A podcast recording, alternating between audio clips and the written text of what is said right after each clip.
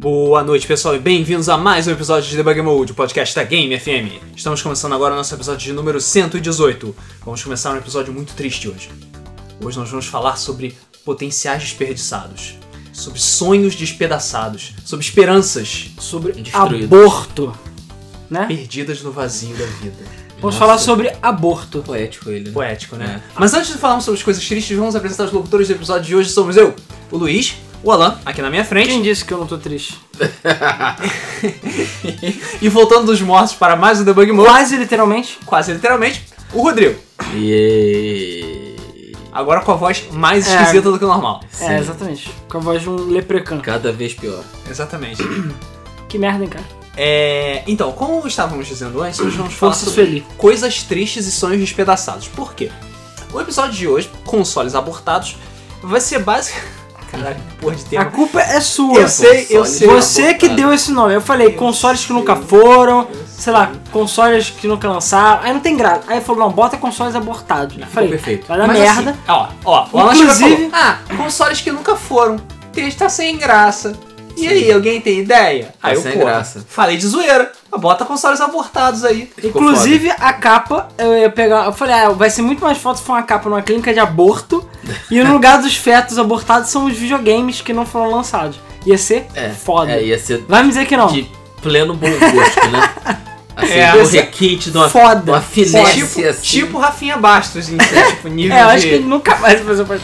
Enfim, mas abortado é uma palavra que existe e não é necessariamente tem a ver com fetos frescos, então tá beleza. Sim, e hoje nós não vamos falar de fetos frescos, felizmente. É, Nós pelo vamos- contrário, vou falar de uns fetos que são mais velhos que eu, né? fetos bem É, velhos. Eu queria poder dizer que são mais velhos que eu. É. Não, cara, 77 você nasceu quando? 77. Ah, então é. Mas não tá tão ruim assim, né? Mas enfim, é. Da mesma forma que existem muitos consoles que foram lançados e fizeram muito sucesso, e outros foram lançados e não fizeram sucesso nenhum, vídeo Virtual Boy e PSP Go, Não, pelo contrário, fizeram sucesso negativo, né? exatamente. PSP e Vita. Exatamente. Tiveram.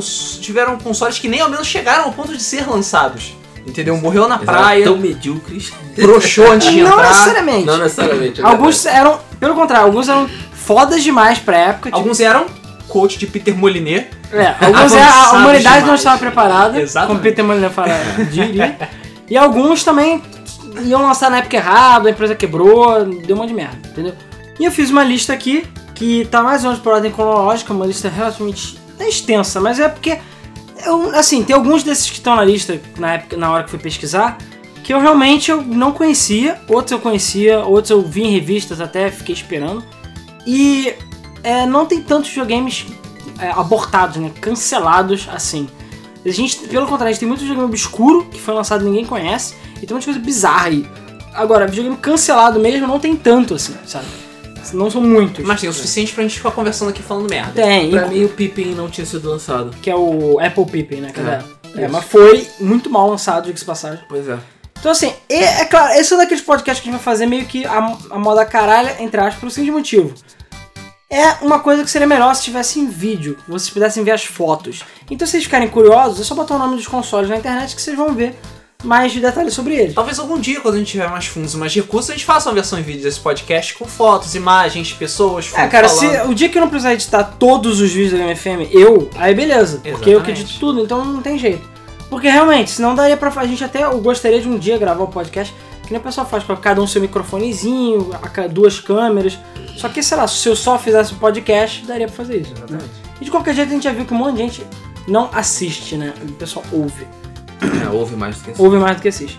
Enfim, então de qualquer jeito, se você ficar curioso por assim, a gente vai seguir em ordem cronológica? assim, vai, vai seguir pra- a ordem da lista, que eu fiz mais ou menos em ordem cronológica, que é interessante. Então, só pra não desvalorizar o trabalho da Alan, vamos É, fazer em por ordem favor, né? É. E o É porque, assim, motivo. porque, é, que, é porque a gente já podia começar falando da coisa que inspirou a gente a Ah, fazer a esse gente podcast. fala daqui a pouco. É porque. Ok. Tudo bem, tudo bem. É, o motivo, obviamente, foi o. Não foi vazamento, mas enfim. Acharam a porra de um protótipo do, do Nintendo PlayStation. Sim, Nintendo PlayStation. Que ninguém sabe se é real ou não, apesar que estão falando que é. Então, assim, tá uma Eu confusão duvido. do cacete. É aquilo. Não, du... não acredito, mas não duvido. Entendeu? Cara, Assim. Eu vou, a gente que- vai chegar lá. A Eu gente vou, vai chegar lá. eu, eu vou, eu vou de São Tomé nessa. entendeu? A gente vai chegar na ligado- discussão. Não, cara, mas ele foi ligado com o Super Nintendo, mas nada impede dele ser um Super Nintendo modificado. Um É. belo hoax. Verdade. Enfim, a gente chega lá. Mas é, vamos então começar. Porque assim, esses videogames, todos os videogames da lista, eles foram anunciados. E, e a maioria deles, acho que quase todos eles chegaram a ser expostos ou testados em algum momento. E simplesmente sumiram ou foram cancelados. Totalmente, né? E por vários motivos que a gente vai falar. E alguns deles, cara, são umas paradas bem bizarras até e poderiam até mudado, talvez. A história do mundo É, talvez tivesse sido lançado, não sei. Eles é, é combustível para próximos ICs. É. Mas enfim. Ah, inclusive um dos ICs que a gente fez foi sobre o lance da, da Nintendo com o Com PlayStation. a Sony, Com a sim. Sony. Que graças a Nintendo, o PlayStation é o que é? A Sony é o que é? Graças à maior idiotice que a Nintendo já fez na vida dela. Uma das maiores. Não, Não, mas foi acho que a essa foi a maior. maior, cara. Porque, cara, basicamente ela criou um rival. É, Que é basicamente indestrutível, sei lá. é, né? que destruiu, destruiu o GameCube, destruiu o Nintendo 64, tudo. É, Aliás, foi. Destruiu a SEGA. É, o PlayStation. tipo, a culpa, na verdade, é de outras pessoas. Não, mas se não fosse pra PlayStation 2, a SEGA ainda estaria aí. Sim. Com Eu certeza. sei, mas a SEGA podia ter, tipo, batido no peito e falado, cai dentro, entendeu? É porque a É, SEGA fez um monte de merda, mas a gente vai Mas a culpa é de outra pessoa. Peter Molyneux. Phil Fish. Não. Mas depois a gente conversa sobre Obama. isso. Isso é papo Ah, do. Lula. É É. Dilma. Isso. Maldito Petralhas. É, Por acaso tem maldito- P, P e T no nome do cara. Do Que, filho da Kojima? puta. É, porque Kojima É, tem Peter Molyneux. Quase. Mas vai lá, vai. Bom, a gente vai começar a nossa lista aqui com. Sim, antes mesmo dos videogames existirem, a gente já tem videogames cancelados. Assim, Sim. existia um videogame, Mas mas. já existia. Sim, mas videogame, Existia videogame o mesmo. Não, videogame, videogame, pô. Isso Não. aqui era antes do 2600. 1977? Não. Sim, Foi antes do 2600. mas não foi antes do Odyssey. Mas o Odyssey. O Odyssey O 2. Odyssey foi lançado em 77. Magna... Não, Magnavox Odyssey 2 foi lançado antes do Não, o Atari. Odyssey 2. Não, o Odyssey Ah, 2. o Odyssey 1 foi mal. Desculpe. O primeiro Odyssey foi lançado antes. Antes do 2600. Do 72, não é? Cinco. Isso. Não, 75? 77. E foi lançado em 77. Magnavox Odyssey 1. Eu acho que sim, tem quase certeza. Bom, enfim, de qualquer jeito. Continue Naquela falando. época, jogos era uma coisa meio Sim. Na minha opinião, o primeiro videogame de cartucho verdadeiro é o Fairchild Channel F, que veio antes do Atari, e ele tem jogos verdadeiros no cartucho que são diferentes. Os jogos do Odyssey é 1, 2, 3 e 4, E daí? e não tem jogo. Na Ué, verdade, é um- são pontos na É tela. um console que você. Ah, então Pong não é jogo. Pong conta score. O Magnavox Odyssey não conta score, você tem que contar no papel. Daí, cara, conta, é um console, é um aparelho que você pega, liga Eu tô e falando- interage eu tô com falando de o videogame sinal da TV. com cartuchos intercambiáveis. É isso que eu tô falando. Ah, então pra ser videogame tem que ter cartuchos Caralho, intercambiáveis. videogame com cartuchos intercambiáveis, não botei a vírgula aí, é uma coisa só. o primeiro videogame é Space. É Space War? Space Odd? Não. Space não sei o que. Eu sei, Space, Space é War. Space Wars. É Space Mas Wars. tem coisa que veio antes de Space Wars. Tecnicamente falando, não. O primeiro videogame comercial foi Space Ah, comercial, sim. Ah, cara, o videogame que o cara fez na porra do computador da, da NASA lá não vale, né, cara? Ah, mas naquela época era assim, porra, nego. Ah, mas aí foda-se, os, os homens da caverna jogavam D&D também. A, a- a indústria do videogame pré-crise lucrava bilhões por causa dos filhos da puta que faziam PC, co- jogo no computador da, da casa dele, entendeu? Se trancavam no gordo, se trancavam no porão. Ok, cara, ok, mas a questão, enfim. Enfim, E a a gente gente já tá tá, falando disso. a gente tá falando de aborto, entendeu? é Sim, isso que a gente tá falando. amor. É, é, sei lá. Abortemos. Enfim. Então aquela coisa, eu adicionei aqui, porque assim, a gente fez essa lista com algumas exceções. Algumas. É. O Drive. O Master System ia ter um sistema de disco também. A gente queria falar do controle merda que o PlayStation 3 ia ter, aquele boomerang. Só que a gente vai deixar isso pra outro momento, porque senão é muita coisa. A gente pode fazer um podcast de controle. É, a outra coisa, a gente não está falando de protótipos. Então, versões beta, ou enfim, consoles, a gente não está incluindo. São consoles diferentes mesmo. Então, assim, não vai falar do PlayStation originalmente como é que ele era, o PlayStation PlayStation mesmo, é, ou então do PlayStation 2, ou então de que outros consoles pareciam, sei lá, um pênis giratório, essas coisas. E o Atari 2600, ele teve o Atari 2000, o Atari 2500 e o 2700, que eram versões diferentes da mesma coisa. O Atari teve várias versões. 700, por exemplo, era uma versão sem fio, controle sem fio, que é vindo de fábrica. 2500 era uma versão meio beta, 2600. O 2600 é a É, versão o 2600 é o Atari padrão. que todo mundo Definitiva. conhece. Tá. É. Mas é the antes- do Atari. Antes do Atari 2600, que também foi feito em 77, mas não foi lançado em 77. Não, ele foi. Perdão, inclusive eu acho que o Magnavox Odyssey foi 82. Eu falei 72, 82. Uhum. Enfim, a gente tinha o Atari Game Brain. Ah, 82, 72? Magnavox Odyssey. Retail Availability, ou seja, disponibilidade no mercado. Agosto de 1972. Falei 72? Eu acertei. 72. Então o, o Odyssey veio antes da porra toda mesmo. Tá, mas é, enfim. Mas cara, 70 é fucking 2. As pessoas não tinham nem TV, cara. As Custando pessoas ainda. 99 fucking dólares, cara. É uma fortuna. 99 dólares é um absurdo pra. É tipo Sim. 800 dólares, não é assim? Sim? Por um negócio que não faz Nada. fucking nada. D'água, é sério. É muito estranho. Tudo bem, eu tenho que dar um crédito pro primeiro videogame console de hum, casa ever, mas porra. Inclusive quando você botava o cartucho, o videogame ligava. Quando você botava, então sai faíscas. Porque o cartucho fazia o contato do videogame, não tinha botão. Você podia tomar choque colocando o cartucho do E todos os videogame. fios sendo. Só aquela coisa, o videogame era antigo, enfim, foi o primeiro, então assim, também a- as coisas- o padrão da, in- da indústria não estava formado. 72 foi antes. Mas enfim, em 77, a Atari. É, o, tanto o 2600 quanto esse videogame, eles foram feitos na mesma época. O, eles começaram a serem feitos.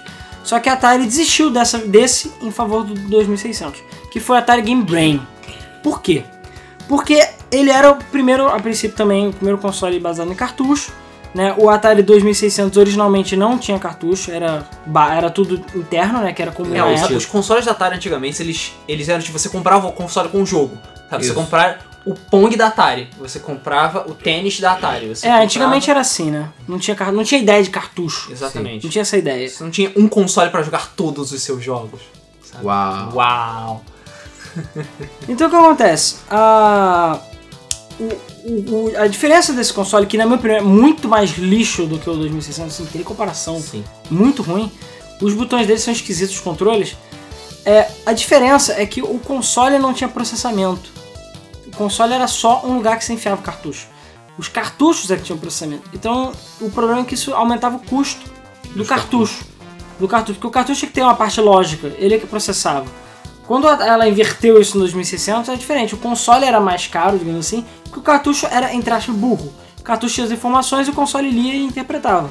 Agora não, ele é o contrário, é o cartucho que processava o que estava no console. O console era só uma caixa, digamos assim. Ele só fazia a conexão entre o cartucho e a TV, basicamente. Ele É. fazia, transformava em sinais.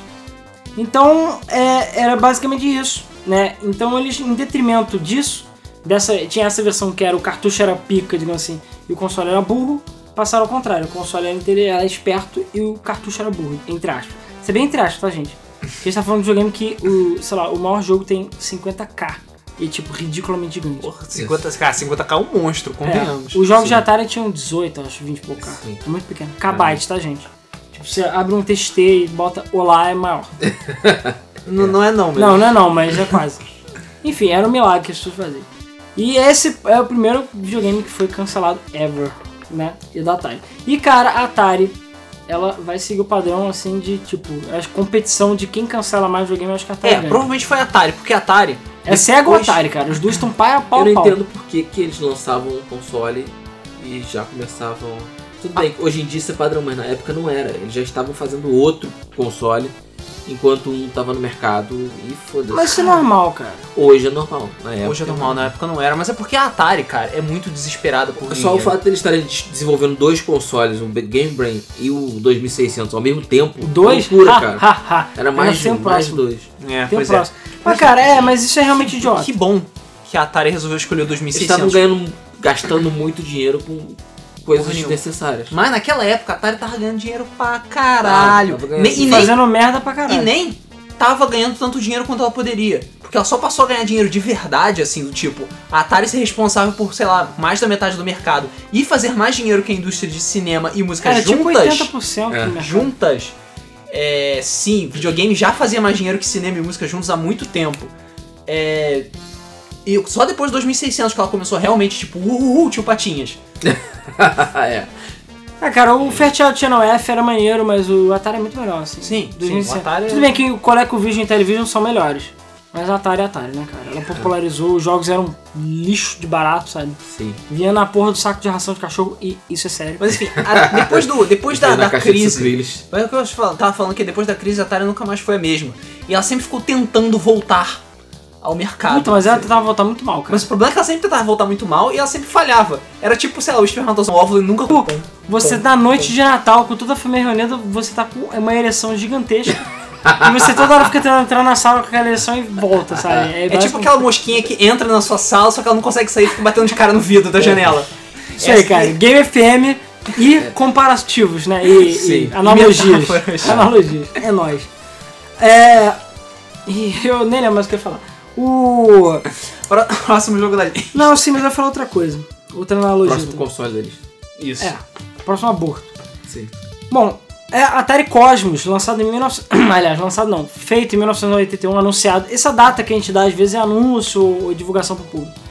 Cara, muito antes de Game Boy, muito antes dos sonhos, mais, mais sonhos de todos, a Atari estava- já estava fazendo um console portátil. A porra de um fucking Game Boy. 1981, beleza? Isso é pré-crise, dois anos antes da merda acontecer. Ah, lembrei o que eu ia falar, o Luiz lembrou bem. É, ouçam nosso podcast da crise de 83 para mais detalhes sobre a crise de 83. Exatamente. E- intitulado também A Atari é Idiota. É, esse é o segundo nome do podcast. Aí tem que fazer a nossa playlist Fulano é Fulano idiota. é idiota. Aí bota todos os que não tem o título de é idiota. Isso. Mas sim, poderia ser a Atari idiota. realmente. Incluindo aqueles que não têm o título idiota, mas contam com o podcast idiota. Do Ubisoft. O do Ubisoft e o da Nintendo. É, o da, da Nintendo, é, o da, Da quando Nintendo, ela inclusive. anunciou o 2DS. Isso, quando ela lançou o 2DS.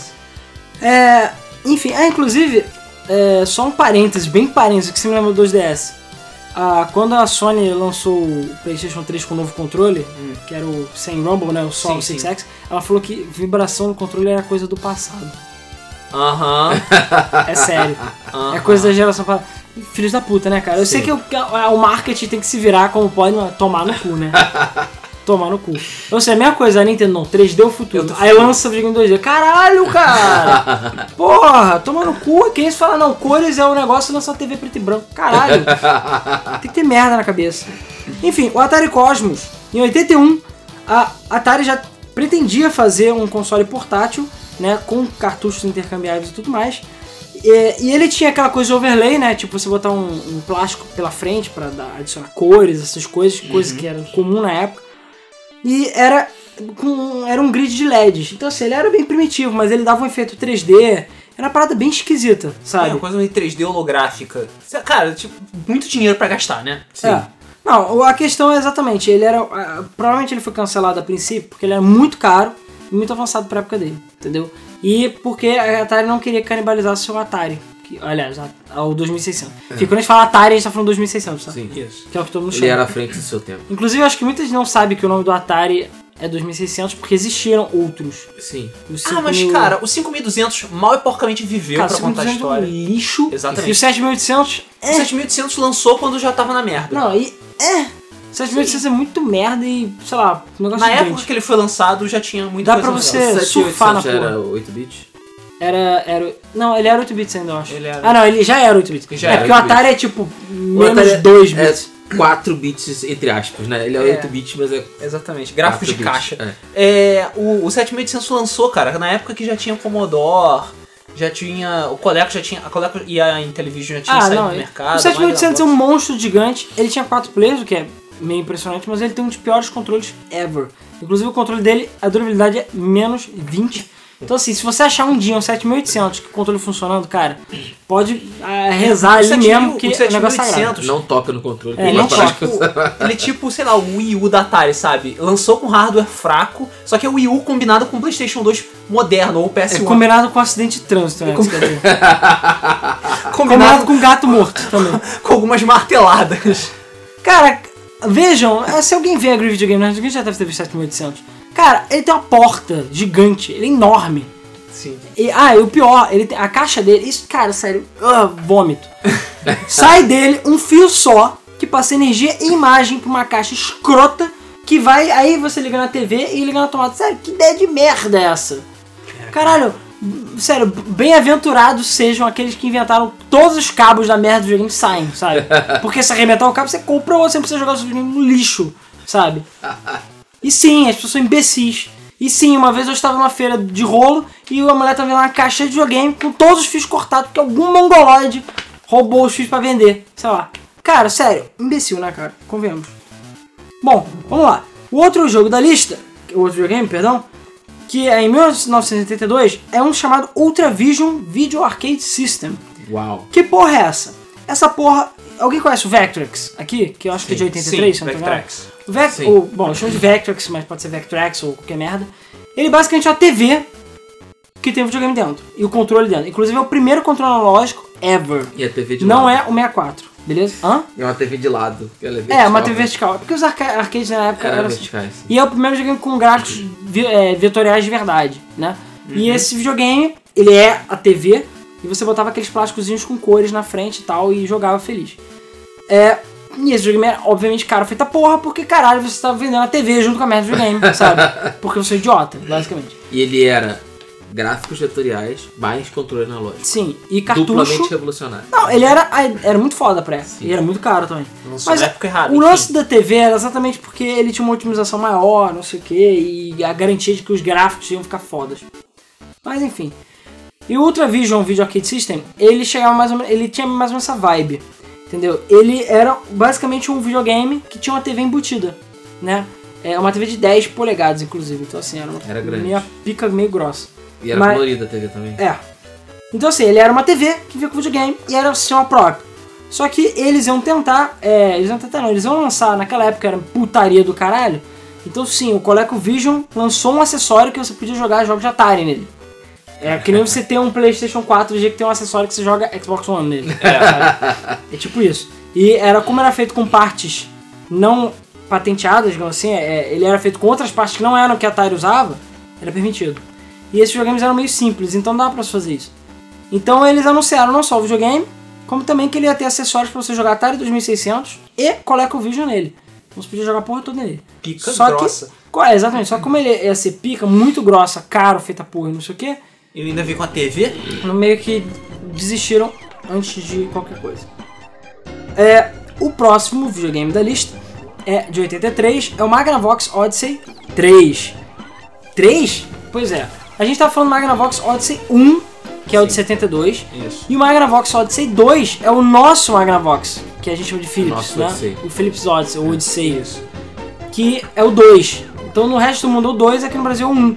Então aquele que tem o jogo né? do Didi É, na Didi mina, na mina encantada. ou Come Come, essas merdas, é, É o Odyssey 2. é o Odyssey 2, na verdade. O Odyssey 3, ele era uma versão relativamente melhorada do 2, né, que era de 78. E, é, e ele também, ele tinha ele misturava um pouco também do outro videogame da Philips, que era o, o Videopack G7400, que também é de 83, que chegou a ser, é, sair na Europa. Então eles misturavam, esse 3 era um upgrade do 2, e ele ainda era retrocompatível também. Cara, olha só, retrocompatibilidade em 1983. Mas Pois cara, é. você sabe que os o Atari 7800 e o Sim. 5200 ele é retrocompatível com tudo. retrocompatíveis, sim. É a mesma merda, praticamente. É a porra do mesmo console, eu, hein? É, Só que, por que, que o Odyssey 3 nunca saiu? Porque Olha a 19 data. Porque 1983. Exatamente. Ele ia sair exatamente no Crash 83, então, é, tchau. É, por causa do Crash 83, tipo, a merda foi tão, ca- foi tão caótico em 83, tipo, o- os lucros, o- o- as receitas da indústria dos videogames caíram tanto que praticamente to- quase todas as empresas faliram, sabe? Todas as empresas faliram. E a Magnavox foi uma delas. Ela simplesmente desistiu do mercado de videogames e abandonou todos os projetos Para sempre. para sempre. Exatamente. Então nunca mais E a Philips. Hum, a gente vai chegar lá. É, a Activision, que existia já desde aquele tempo, sobreviveu porque é, jogos não sofreram. As indústrias que faziam jogos não sofreram tanto. E a Activision era meio piranha fazia É porque uma coisa que eu já vi até umas pessoas comentando é que assim, ah, a gente viu o Crash de 83 e tal, mas então você fala lá da indústria, eles não falam lá do consumidor. Nessa época, vendeu o jogo pra caralho, porque o jogo tava a preço banana. Sim. Então o cara falar, eu lembro quando eu tava na- no Crash 83 que eu ia lá e comprava a prateleira inteira de jogos, porque sei lá, tava cada um por um dólar, meio dólar, porque tava tudo falindo e, e fudido. Então, cara, caralho, eu comprei todos os videogames, sabe? É uma, é uma visão totalmente diferente do Crash, né, em geral. A gente viu, Enquanto isso, as indústrias estavam todas falindo. pois é, a gente viu do lado da indústria. Enfim, o próximo console, que é de 84, ele foi ah, mostrado em 84, anunciado na, no CS, que é Consumer Electronic Show.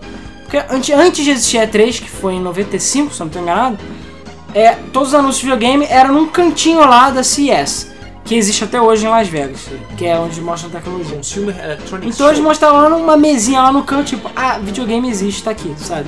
Até a E3 aparecer e estuprar todo mundo. Então em 84, uma empresa que ninguém conhecia, uma empresa esquisita japonesa, que, que estão fazendo aqui nos Estados Unidos, chamada Nintendo, mostrou o seu console pós-crash, chamado Advanced Video System. Então o nome dele era Nintendo AVS. Que caralho voadores é o Nintendo AVS? Pois é, é bem interessante, até recomendo vocês procurarem uma foto na internet, porque é uma curiosidade bem interessante. Bom, o Famicom já existia no Japão, se não me engano, em 83. E o 83. Japão não teve Crash, né? não existia Crash no Japão. É. É, Então, porque naquela época a- chegar no Japão era ainda muito mais é, era tipo difícil. navio? É, o Japão era muito mais isolado naquela época. Sim. Então, basicamente, ele não foi afetado pelo Crash. O Porque Famicom não tava tem- fazendo um sucesso da porra Sim, no lá, Japão. É, o máximo que tinha no Japão era tipo de computador MSX. MSX Enquanto no- sucesso. na Europa, porra, a Europa é dominada por computadores. Sim. ZX Spectrum, o, o Amiga, o MSX. Commodore, computadores pra todos os lados. E os Estados Unidos era mais videogame. Mas ainda tinha os computadores, É sim. engraçado, é, agora falando um pouquinho do mercado brasileiro, pra ver o quanto o mercado brasileiro tinha potencial. Já naquela época, 84, 85, o MSX fazia um sucesso estrondoso dentro do Tinha. Brasil. Porra, tem um Atari que a gente chama de Atari Darth Vader, que era da Polivox. Isso. Vendia pra caralho. Sim. Tinha todos aqueles jogos mega piratas também, Sim. que vendia pra É, o caralho. motivo também do Master System ter feito tanto sucesso aqui no Brasil foi porque o Nintendinho demorou pra cacete pra chegar aqui. Exatamente, demorou muito. Porque desde aquela época a Nintendo O NES chegou só em 90 aqui. É, começou mal, né? Eu acho que nem existe Nintendo brasileiro aqui direito. Muito pouco. Não, chegou a existir na época que a Nintendo veio. Mas o MSX fez um sucesso estrondoso e o, o Brasil era o terceiro maior mercado do MSX no mundo. Ele, Caralho. é, ele só perdia pro Japão e pra Espanha. Só. Foda-se. É. Por isso você sabe qual é aquele jogo bizarro do filme, né? É o, o Labadia del Crime. É. Exatamente. Crimen. Tinha muito Eu jogo. acho que o jogo do Paris Dakar também é espanhol, Tem muito jogo pra MSX feito na Espanha. Muito jogo, muito jogo. Estranho, né, cara? É. E aqui não tem jack fucking shit, né? Não, aqui não. Aqui não Que tem. nego não sabia programar. É que eu comia cola, comia cola. Juntava duas pedras assim pra fazer fogo. pô. Os caras jogando taco com pedrinhas e pedaços de pau. Então, eu me lembro que meus amigos iam pra minha casa pra ver o MSX porque era, oh, caralho, que coisa foda. Gradiente, É. MSX, Gradiente Expert. Porque- Gradiente Expert, porque a maioria só tinha Atari. O Phantom System tava começando a aparecer, era Pô, caríssimo. agora eu quero comprar um MSX. E o nego via MSX, ia jogar Metal Gear lá em Pô, casa, eu quase jogar comprei um grade. MSX, cara, da Gradiente. Só que eu e meus pais iam me matar, porque trazer aquela merda que, sei lá, são 10 VHS empilhado. Aí eu, não, deixa quieto. Agora É que eu tenho a minha gigante, casa, é eu posso fazer grande, isso. É muito Pra grande jogar o isso. quê? Não, tinha jogo muito maneiro. É, o MSX1 é meio Cara, fraco, né? Eu fui. É, MSX não é meio fraco, mas é, o MSX2, cara. Você tinha muito- MSX2? Tinha MSX2. Caralho, você tinha uma RAM. riqueza que eu não sabia. É sério, cara. MSX2 é raro e caro. Sim. Pois é, o 2 vale a pena, agora o 1, né? E o meu eu levei numa loja pra eles modificarem. É, pra MSX2. que você comprava plaquinhas felizes. Isso. Cara, hoje em dia isso custa uma rola E eu giratória. comprei um cartucho que era uma Mega RAM. O MSX, o MSX ele tinha duas entradas de cartucho. Então numa você encaixava o Mega Caralho, me RAM deu até água na boca. e na outra você encaixava o jogo. E eu tenho dois cartuchos de MSX aqui, não sei porquê. Porque eu nunca tive. E isso aí meu pai falou, ah, toma aqui. É. Tipo, tava lá em casa jogado. E detalhe, pra, é, o jogo, a maioria dos jogos no início funcionava com fita cassete. É. E os loadings demoravam de 25 a 30 Sim, minutos. tinha que ler a É, se desse erro, chupa. É, De novo, erro, vai lá. chupa. Stop, Você reclama aí do, sei lá, do loading de É, The Order. e aí eu lá. me lembro, aí cara, eu comprei um leitor de, de disquete. E cara, foi o dia mais feliz da minha vida, porque os, os, os, O jogo carregava na o hora. jogo carregava em, sei lá, 10 É, segundos. a pirataria comia solta. Sim, cara, era vontade. Eu ia na loja, levava o- a fita cassete, que eu apagava todas as fitas que meu pai comprava no, nas, nas Pô, você lojas. botava. sabe? Se você Tanto que eu tinha se uma quebrava, que era ó, no, no na fita, se você quebrasse aquele dentinho, era só botar um papel, botar um papel higiênico com uma fita pra tapar e enganar. Cara, bons tempos. Tinha uma fita do meu pai que era a fita do Moreira da Silva. Que eu peguei e levei na loja pra gravar Metal Gear pra mim. Bom, foi uma boa troca, né? Tem que admitir. Caralho, é só comprar uma fita virgem, caralho. Eu não tinha dinheiro, porra. Eu pegava a fita e ia andando lá na E eu lembro que as fitas piratas eram mais baratas que fita virgem. Então eu comprava fita É, pirata pra apagar. Sim. Exatamente. Que foda-se. Exatamente. Fita lá, Dance Music E 97. aí quando, quando acabava o. Quando acabava o som da- do carregamento e começava o pagode, eu sabia que tinha carregado o jogo. Caralho! Eu deixava o alto-falante ligado. Sério, coisas bizarras, né, cara? Tomando o cu. Então não apagou, ele ganhou por cima, né? Ele grava por cima. Cara, que, que bizarro, né? Ou seja, Metal Gear é menor do que uma fita do Moreira da Silva.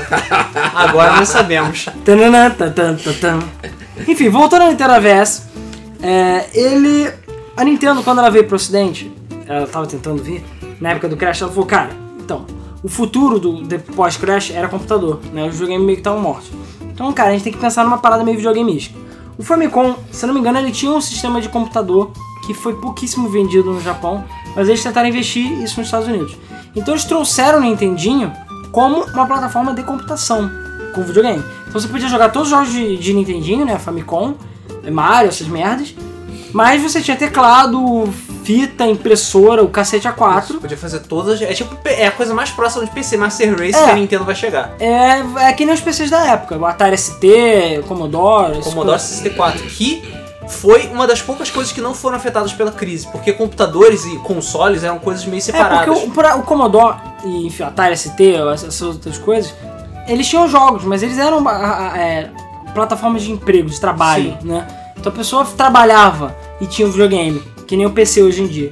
Então, quando deu merda no Crash, eles continuavam vendendo porque os executivos compravam, porque os trabalhadores compravam.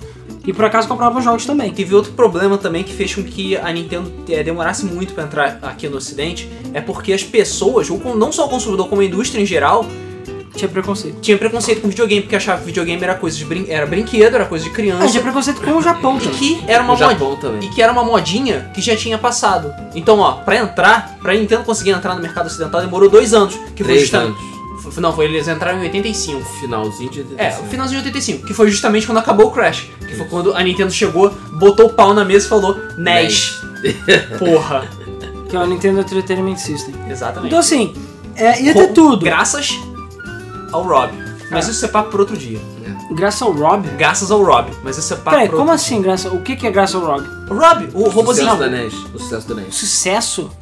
É, É, sacanagem, né? Cara, é, por- é porque assim, eles. Pra ele, é porque quem vendia jogos nos, no- nos- nos Estados Unidos eram só lojas de brinquedo. Ok? Então, pra poder convencer os vendedores das lojas de brinquedo que valia a pena você vender o NES, eles tinham que ter alguma proposta de que, olha só como é que isso vai divertir as crianças.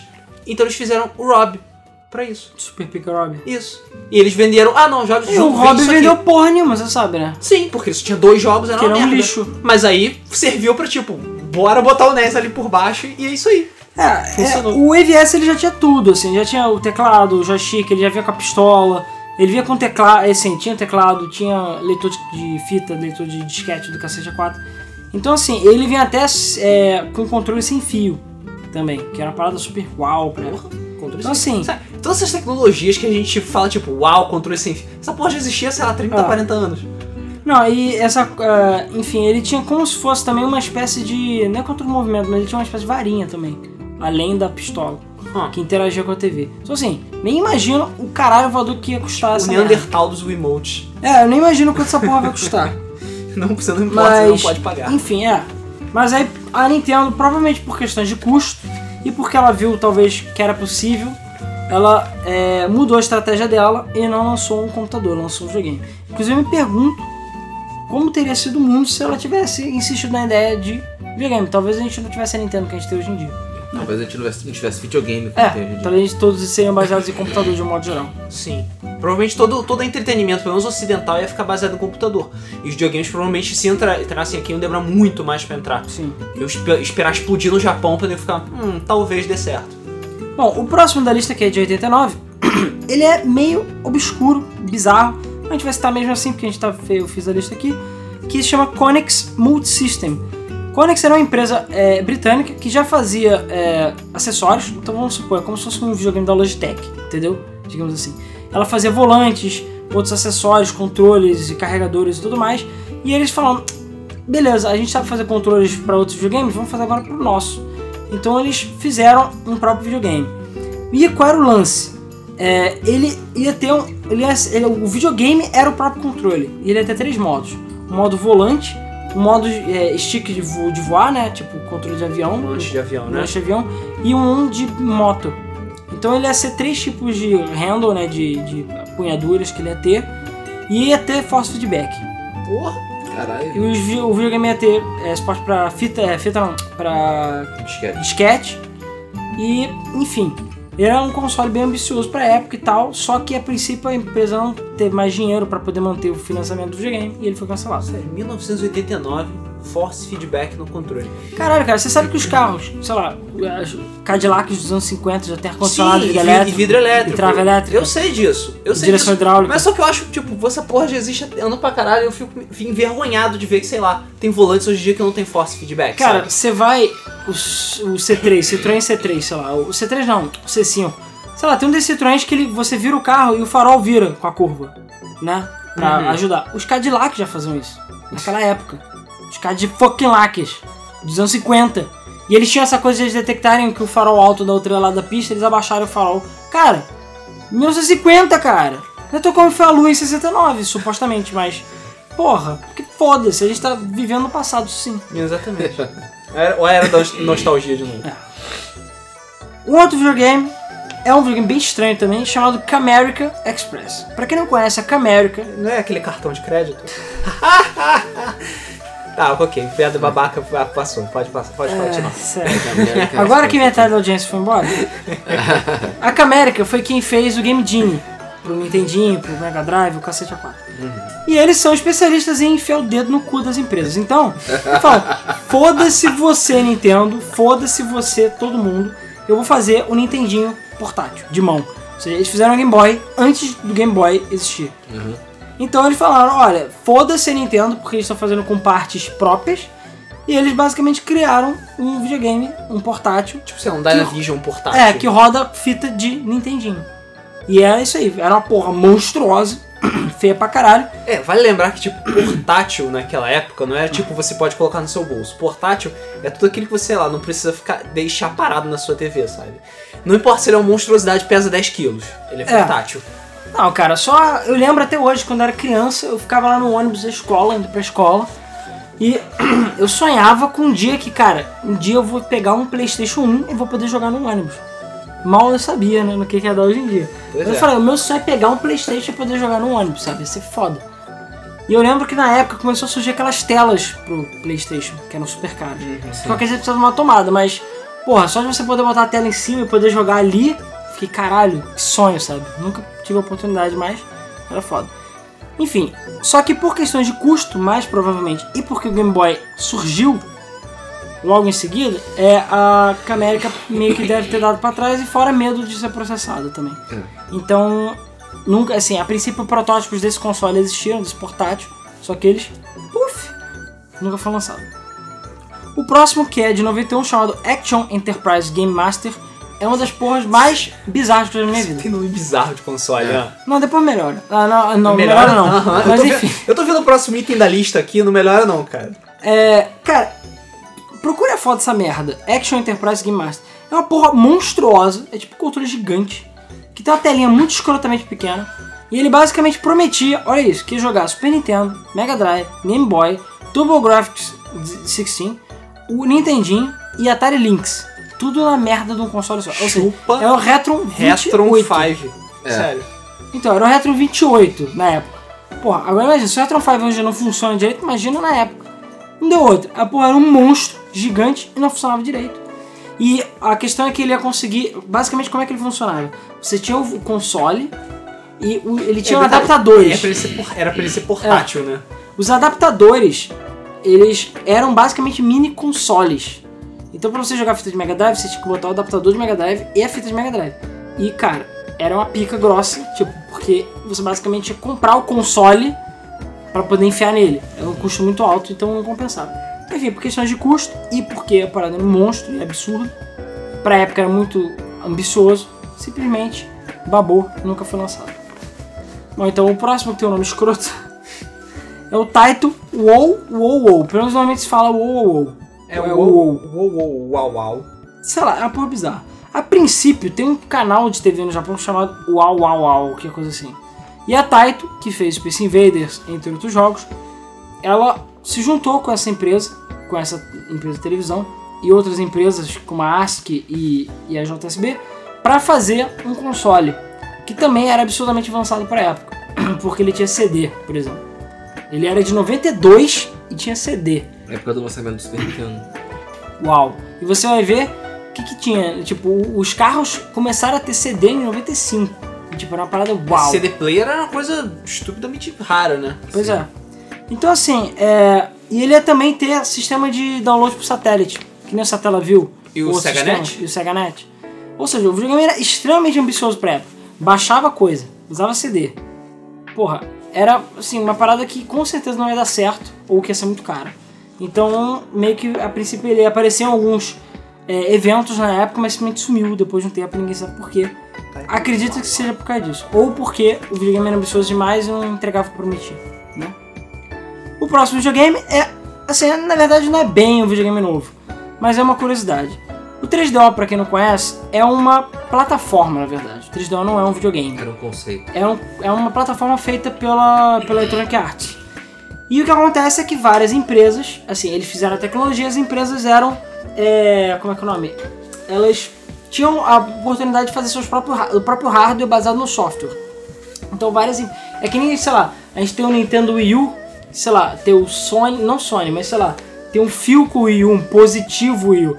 Várias empresas fazendo o mesmo console, né, com a mesma tecnologia. São iguais, só cada uma fazia do seu jeito, com o seu design, sei lá, mais memória, algum diferencial. É, o mais famoso é o da Panasonic, né? O mais famoso é, o Panasonic no 3DO. caso, 3DO. Mas a gente tem o da Gold Star, teve, acho que da Sharp, se eu não estou enganado, teve de outras empresas também. Eu conheci o da Panasonic e o da Gold Star.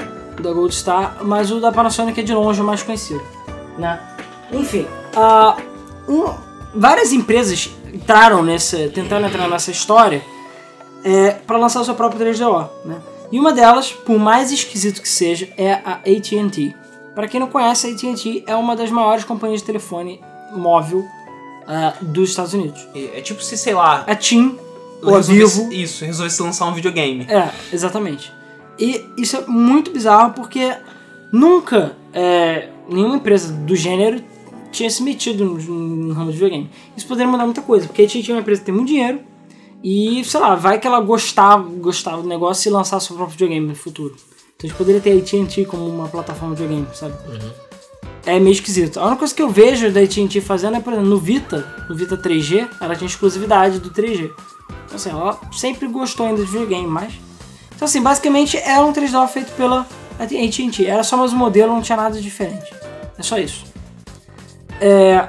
Bom, o próximo é um, é um dos mais interessantes também, por acaso envolve a Nintendo, mas é um dos mais estranhos aqui da lista, na minha opinião. Que é o Bandai Hit.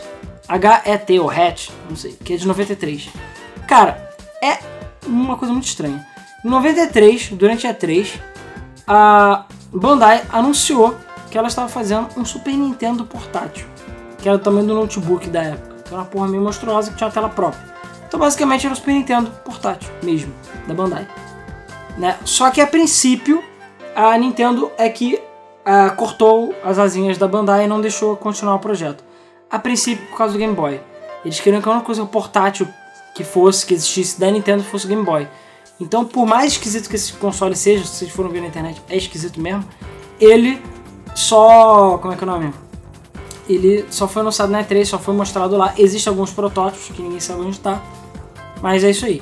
É, e ele rodava cartucho, era que no Super Nintendo, só que ele era portátil. Né? Ele fechava, tinha uma tela própria e tudo mais. E ficou por isso mesmo. Não deixa de ser um projeto foda. É, também muito à frente do tempo, né? O Super Nintendo saiu em 92, não foi? Pois é. Cara, um ano depois já pensando em lançar a versão portátil dele. Ah, cara, o TurboGrafx 16 também teve a versão portátil, sei lá, seis meses depois. Que era o mesmo videogame, só que era muito absurdamente caro. Que é provavelmente o que aconteceu com esse. As pessoas não iam comprar porque é muito caro. Próximo da lista é também uma coisa muito esquisita. Que é um. É, na verdade, acho que é o, o o protótipo, enfim, o videogame nunca lançado mais misterioso de todos esses. Que é o Atari Mirai. Por quê? Porque ninguém sabe exatamente o que que é essa porra. Existem alguns protótipos que vazaram aí por aí, mas ninguém consegue fazer eles funcionarem. E ele tem um design meio esquisito também. Só qual é o lance? O lance é que esse Atari Mirai, ele tem componentes do Neo Geo. E tudo indica de que ele é um Neo Geo. Um Neo Geo AS. É, porque parece que a Atari e a SNK fizeram uma parceria. Vamos fazer um console. Vamos fazer um console. É, não é vamos fazer um console. Na realidade, a Atari Tra- trouxe Trazer o Neo Geo o Neo. Geo. Inclusive, uma história que quase ninguém conta é que a Atari quase assinou um contrato de exclusividade com a Nintendo pra Atari lançar os videogames da Nintendo no ocidente. Só que a Atari desistiu no último minuto. Pois é. Então poderíamos ter o Atari Nintendinho, por exemplo. O Atari Entertainment System. Feito pela Nintendo. entendeu? Só que a Atari era, sei lá, só botava a marca dela e lançava aqui. E o Atari Mirai, a princípio, é, segue a mesma veia. A princípio, tudo indica de que o Atari Mirai era o Neo Geo, só que lançado no ocidente. Então a Atari ia ter os direitos do Neo Geo e ia lançar os jogos do Neo Geo como se fosse da Atari, tudo como se fosse da Atari, ia lançar tudo da SNK. É, a SNK Playmore, que é a joint venture atual da SNK, ela não, ela falou que nunca teve relações nenhuma com a Atari. Só que as pessoas não acreditam porque era a SNK antiga, antes de ser comprada, que tinha feito isso. E reestruturada pela E Playmore. cara, o console a princípio tem entradas pro cartucho, ele tem componentes e a placa dele é muito parecida com a de Neo Geo, apesar de não funcionar jogos Neo Geo nele. Então, é, ninguém sabe exatamente. E Mirai significa futuro em japonês. E é um buraco com cartucho muito grande também, que nem o do AES. Então assim, ninguém sabe exatamente o que, que ele é, mas acredite, eu mesmo acredito fortemente que é É possível bem possível. que seja isso mesmo, né? Enfim. É, bom, vamos pular aqui e pro próximo. A gente tem o Atari Panther. Que isso aí já estamos. Muitas coisas da Atari, sério. Não, a Atari tem uma porrada. A Atari é cega, mas eu acho que a Atari tem mais. A Atari tem bem mais. O que que é o Atari Panther? É, um pouco antes da, do Atari Jaguar sair, a, a, a- a Atari estava trabalhando em dois consoles ao mesmo tempo, porque eles são uns imbecis, De basicamente. novo. Caralho, sério, Jogando lembra? dinheiro no lixo, né? Pra quê, né, cara? Enfim, eles estavam trabalhando num videogame que era 32 bits, entre aspas, e um outro que era 64 bits, Entre entre aspas. aspas. Né? Então, basicamente, eles estavam fazendo um videogame pra pobres e um videogame pra ricos, né? Que o Panther ia ser a versão de pobre, tipo, mais é, Super Nintendo da vida, né? 2D, essas paradas. Esse tipo mais ou menos tipo Master System Mega Drive, sabe? É. O 32 bits, é, o É, Panther só é que pra Master ser... System saiu em, sei lá, quando e... Tá, o- não, tudo bem. Porque ok, o ok. Genesis, o Mega Drive é 88. É, mas o, o Panther era pra ser a versão fraquinha e o Jaguar, o de 64 bits, que enfim, todo mundo conhece aquela porcaria que é o Jaguar. Pois é. E qual é o lance? Qual é o lance? O, a princípio, graças ao Panther, que se chama Pantera, né? O Jaguar sofreu muito. Porque parece que o desenvolvimento estava mais voltado para o Panther do que para o Jaguar, que era para lançar depois. Só que acontece, quando eles viram que tava todo mundo lançando seus 32 bits para todos os lados, eles falaram, não, tira essa coisa de 32 bits e vamos pro 64 bits, que é o Jaguar. Enfim, o Jaguar, na minha opinião, não é um console de 64 bits. É que nem o Zelda opinião de CRPG. Tecnicamente ele é. Porque, por Ele exemplo, Tem dois processadores de de 32. não, mas ele tem um processador de 64 também, um outro negócio de 64. Mas, por exemplo, o TurboGrafx 16, o PC Engine, ele tecnicamente é um console 8 bits. Só que a placa de vídeo dele, bem entre aspas, era 16 bits. Mas o processador dele é 8 bits. Então, teoricamente, ele é um console 8 bits. Que a gente sempre falava os bits baseados no processador. Sim. Como o Jaguar tem uma merda da matemática escrota lá, dá 64. Só que você vê nitidamente nos jogos que ele não tem. Entendeu? Que não adianta. Você ter 200 mil que não ia servir. Entendeu? É. É, E qual o problema? O problema é que quando eles meio que abandonaram o Panther, tudo que tava dele passou pro Jaguar. E o problema é que isso gerou vários problemas. A princípio, os jogos como Cybermorph, que é o jogo que saiu com o Jaguar, que é horrível, Sim. Raiden, Crescent Galaxy, que é um outro jogo bem mais ou menos, e inclusive o controle eram todos do Panther. E eles foram simplesmente empurrados pro Jaguar, que eles deram uma remendadinha e lançaram o Jaguar O controle do. Jaguar é horrendo. Controle de Jaguar é uma merda. A, a Atari tem essa doença cerebral, que não deve ser um câncer, de que os videogames têm que ter a porra de um teclado de telefone pra serem legais. É, cara, eu não sei qual o problema deles, cara. Eles não conseguem se largar do passado, Sim. sabe? Tipo, não, porque antigamente, no tempo 2600, isso era legal. Porra. Cara, você pega jogos de Atari, que são jogos extremamente complexos, filha da puta, me botam 9 botões, mais o zero, mais dois asterisco e tralha, ou seja, são 12, né? não, São Doze. é 12, É 12. mas o Atari 7800 ele tem 12 botões, mais dois na lateral direita, mais dois na lateral esquerda, E o analógico e dele. eu acho que tem um em cima também. Ou seja, botou pra caralho. A porra do jogo que, sei lá, peida, sabe? É, pra quê, né? Nem a porra do jogo de que tem 200 controles, você usa O tudo. NES tinha dois botões.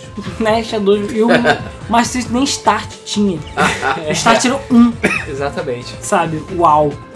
Enfim. Então, no final das contas, o Panther morreu, dando lugar ao Jaguar. E, cara, que merda que fizeram. Cara, e aquela coisa, porque eles demoraram pra caramba pra fazer todas as adaptações do Panther pro Jaguar, e quando lançou o Jaguar já era tarde. Porque já tinha concorrência Cara, o fudida. Jaguar. Tem tanta. Assim, dá pra fazer um podcast só sobre o Jaguar. Tem tanta merda que eles fizeram. Jaguar não. Porra, primeira burrice. Ele não tem Foi tampa cole- pra fechar os contatos.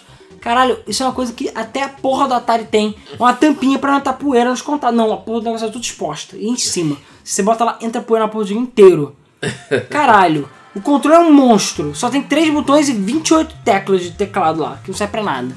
Você ainda tem overlay. E o Jaguar que parece uma privada? Se você botar o, Atari, o Jaguar O CD em Jaguar cima, CD. Ah, o Jaguar CD. parece a privada. Os control, os, os, os cartuchos tem a porra de um. A porra parece um templo samurai, aquela merda. Um peru gigante que só gasta plástico à toa mesmo, não precisa daquilo. Enfim, o videogame é toda O uma merda. Jaguar foi a última grande merda da Atari. Foi a última grande idiotice dela. Felizmente, o PlayStation apareceu, matou aquela porra, o, o cadáver moribundo. Cara, eu acho até sem o Playstation não morrer, sério mesmo, porque é muito ruim aquilo. Ah, mas ia demorar muito mais. É, possivelmente. Felizmente, o PlayStation apareceu e deu Coup de Grace. E falando de gente lançando merda, a SEGA, também é outra que adorava lançar porra no videogame, ela, acreditem se quiser, além do Mega Drive, Sega CD 32X E o Saturno? e o, e o Saturno, e o CDX, e o Game Gear, e o Pico, e o, o Master System, que você já falou, eu acho, Uhum. eles, né, não, vamos lançar mais um console intermediário a todos esses, o Neptune, Netuno, Isso, Sega Netuno. que é é o Sega Netuno, a né? porra, basicamente é o Mega Drive 32X é, console. Ou seja, se você não tem o Mega Drive, ou, não, ou aliás, tem, mas não quer comprar o 32X, que é uma porra monstruosa, tem uma fonte própria e cabos próprios de imagem, você pode comprar o Neptune, que ele era do mesmo tamanho do Mega Drive 3, né? O nosso Mega Drive Ele era pequeno. bem pequeno. Uhum. Do nosso Mega Drive 3, tá? Não americano, que é o Mega Drive 2 lá fora. Ele era pequeno e ele rodava 32X. Então você enfiava 32X ou Mega Drive direto nele que funcionava. E ele a princípio tem entrada para Sega CD. Então você podia ligar ele no Sega CD. Então assim, era menos um addon, digamos Era assim. uma monstruosidade menor. É. Mas, Só cara, não, tem, não tem coisa mais divertida do que você pegar o seu Mega Drive, encaixar o Sega CD nele e ainda jogar o 32X em cima. pra ficar brincando de Megazord. E cara, o Neptune, ele ia sair em 94. E o, o Sega Saturno foi adiantado para sair em 94. Então assim, é, sabe? Não ia dar tempo de lançar a porra toda, ia ser mais uma merda, o 3X já tava mais do que morto. E ainda por cima, ele já- o único que foi lançado dessa brincadeira toda foi o CDX. Não sei se vocês conhecem, que é a porra do CD Player, que é, roda jogo do Sega CD e me- jogos Mega Drive, mas não roda 32X. Então assim, é, nem pra fazer tudo num só eles conseguiram. Pois é. Ah, ele, a Sega ainda tinha o Nomad. É, tinha um Nomad que era o Mega Drive portátil. Mega, Mega Sim. Drive portátil. Videogame pra caralho que eles tinham. Que é aquela coisa, quem abraça muito, aperta pouco, né? Isso. E, não satisfeitos, filho da puta, ainda queriam me lançar um outro console. E isso só foi descoberto há pouco tempo que existia. Chamado Sega Pluto, que é Plutão, né? Isso. Sega putão. Sega Plutão. Que é o quê? Ninguém sabia que essa merda existia, até um cara, um funcionário Da da, mesma Sega. forma que as pessoas não sabiam que Plutão era um planeta. É, que irônico, né? Ele, um funcionário da SEGA mostrou o protótipo pro mundo, tinha, um- ele tem dois na verdade, que são basicamente Sega Saturnos com rede embutida. Seja, quase um precursor do Dreamcast. Antes do Dreamcast estava pensando em lançar essa versão mais barata e com rede própria. Então os jogos, ele ia vir com jogos que você podia jogar em rede, que existiam, porque o Sega Saturn tinha um adaptador de. de é, um modem né, de, de escada. Então você podia jogar online Duke Nukem, Daytona SA, algumas edições especiais dos jogos que você conseguia. Então, cara, é, era mais um console da SEGA e a princípio tudo leva a crer que ele ia ter o nome de Plutão mesmo, pra confundir ainda mais a cabeça das pessoas. Porque, Não, pô, planetas. A merda é que não tinha mais o que fazer depois, né? Porque não tinha mais planetas depois de Plutão naquela época. É, pois é.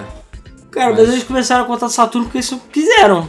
Porque Saturno, Netuno, faltou Urano, mas Urano é ter piada de Uranus em inglês. e Plutão, mas porra, tem outros planetas, tem Júpiter, sabe? Mas tiveram outros, outros projetos. Tinha projeto Marte, projeto Júpiter. Tinha o Marte, é verdade. Mas isso aí eu acho que nunca saiu da fase de projeto. Hum, Eu não sei se chegou a existir consoles físicos disso, né? é. Mas, cara, para, para pensar, você, consumidor leigo, você vai querer o Saturno ou vai querer o Plutão? Plutão. Tudo bem, porque o Plutão vem depois, apesar de ser um, Sim, uma exatamente. porra de planeta merda. Mas, aliás, não é um planeta de verdade, mas. Sabe, eu acho confuso. Eu acho que eles podiam botar Saturno Network Edition, Saturno Special Edition. Eu acho que seria mais interessante, ou Saturno Light, sei lá. Porque naquela época não tinha essa parada de, fat, de FAT, de Light. Saturno 2. Isso meio que inventou foi a Saturno. É, inventava qualquer porra, sabe? Mas enfim. 128X. E ele não ia rodar nenhum jogo próprio, a princípio. Ele só ia rodar os jogos é, de. Saturno mesmo. É. E, enfim, com em rede. O próximo console da nossa lista, que é por volta de 95, é a outra inteligência da Atari. É, não satisfeita em fazer todas aquelas merdas com o Panther e o, o Jaguar e basicamente tudo que ela já fez na vida dela, ela resolveu. Ela achando que a SEGA é muito inteligente, que tinha uma ideia genial fazer o, o Sega Neptune, resolveu fazer o Atari Jaguar Duo em 1995. Um ano depois do Jaguar sair. Exatamente. Que é- foi quando saiu o Jaguar CD. É. Então aquela coisa, se você não tinha o Jaguar CD ou não tinha o Jaguar de modo geral, você comprava o Jaguar Duo, que basicamente rodava cartuchos e CD no console só. É, ele pegava aquele design de privada do Jaguar com o Jaguar CD e fundia numa merda só. Entendeu? Mas era basicamente isso. Era uma merda só. E alguns protótipos chegaram a ser feitos, ele foi anunciado e tal, mas ele não foi produção porque basicamente o Atari, é, aliás, a Atari Já. morreu. morreu junto com o Jaguar e viu que, tipo, é, não dá pra competir com o PlayStation nem com o Saturno. E olha que o Saturno já tava na merda, hein?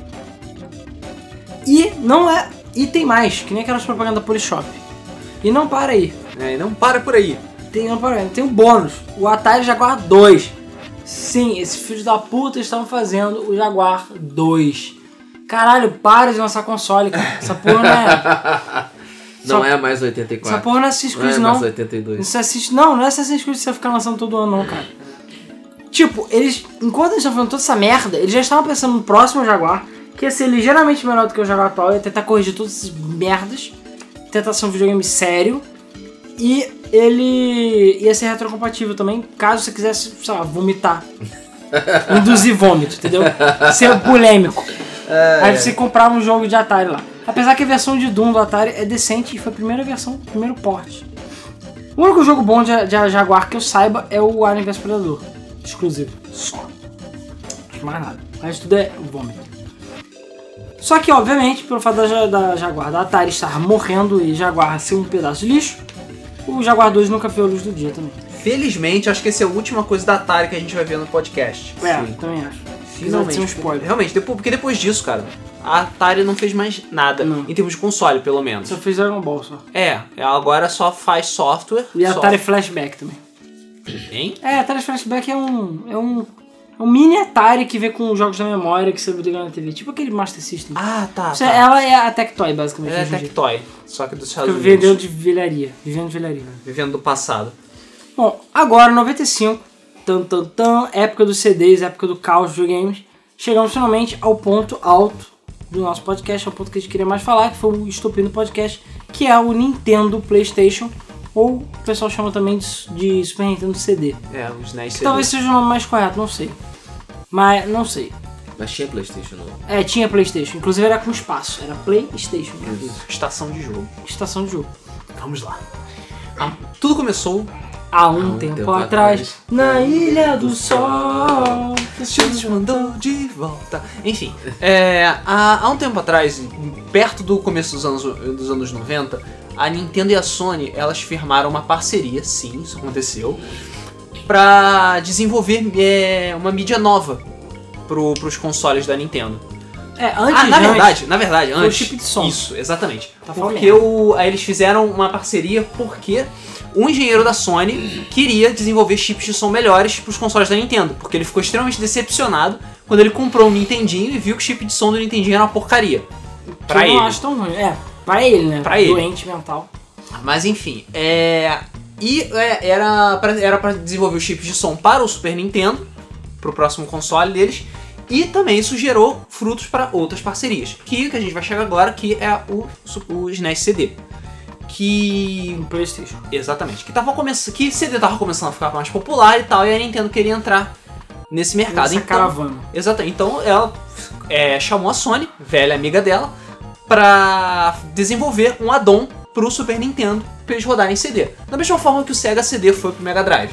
Da mesma forma Isso. que o Jaguar CD foi a, a grande. é, a grande privada no encanamento de merda que é o Jaguar.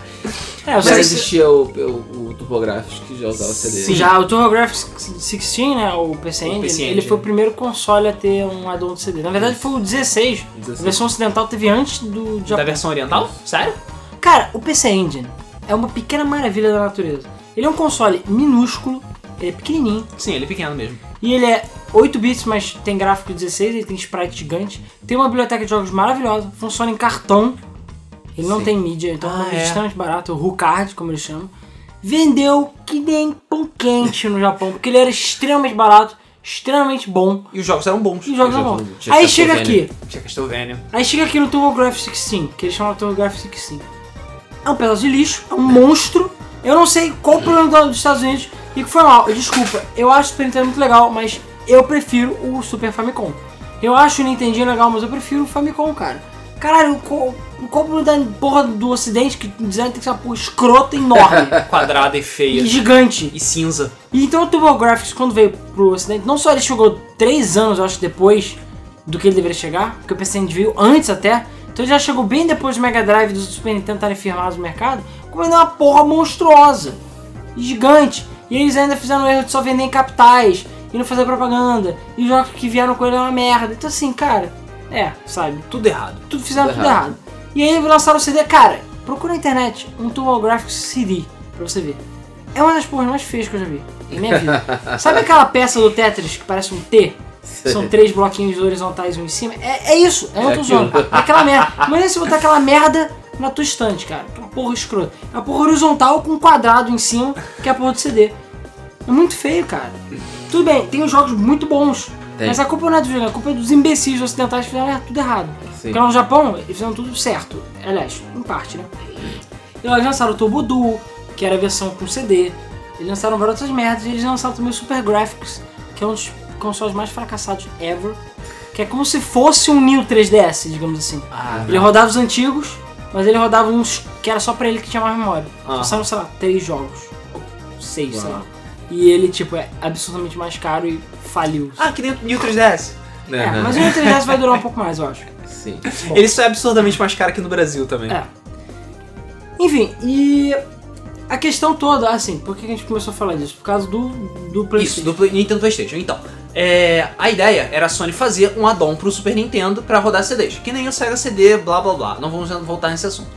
Só que o problema é que a Sony ia ter muito controle sobre as mídias. É, inclusive ela, Ia ter ela, ela muito ia ter controle? a permissão pra. Haha, ia ter total controle. É. A decisão que a Sony tinha Ela, feito. e ela, e ela ia acabar lançando o próprio console. Existia uma versão já embutida com o console, né? É, a questão é a seguinte: a, So- a- a Nintendo ficou com medo por vários motivos. O acordo que ela fez com a Sony foi que todos os CDs, né, todos os pra plataforma PlayStation, a Sony ia ter os direitos sobre ele. Então, Porque a- é ela que faz os CDs. É, então ela ia ter direito sobre tudo.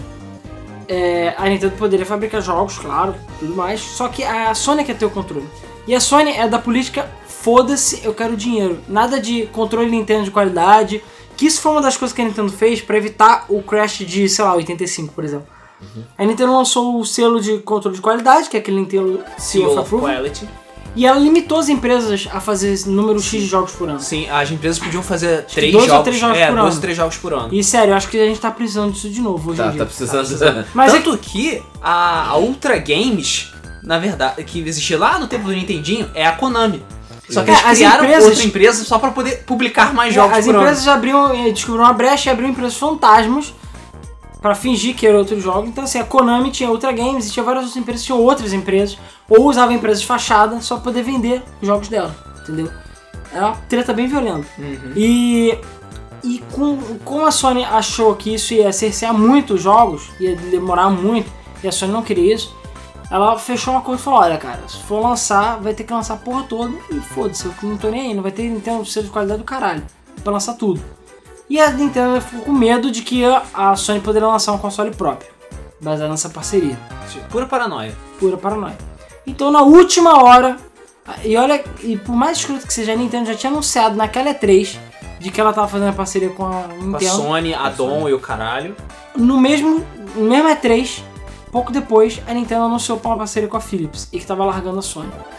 Então assim, ela anunciou pro público antes de anunciar pra própria Sony. Ele nem falou nada com a Sony, a Sony descobriu junto com o resto do mundo, basicamente. É, ou seja, cara, que escroto, E ela sabe? ficou lá de calça baixa. E aí por quê? Porque a Philips fez um acordo diferente. A Philips e a Nintendo ia ter os direitos sobre os jogos, a Nintendo poderia fazer todo o resto, e a Philips teria o direito de fazer jogos com o nome da Philips. que foi o Philips CDI, basicamente. Isso é aquela merda que todos nós conhecemos. Sim. Os jogos de Zelda, Lixo. Maloy, My boy. Zen. Dinner. E essas coisas. Escala we're off! Entendeu? Spaghetti. E o Hotel Mario. E todos aqueles memes de internet, entendeu? E aí, no final das contas, a Sony ficou puta da vida, com toda razão, e falou pau no cu da, da Nintendo. E levou mais dois anos pra lançar o PlayStation, mas ela lançou.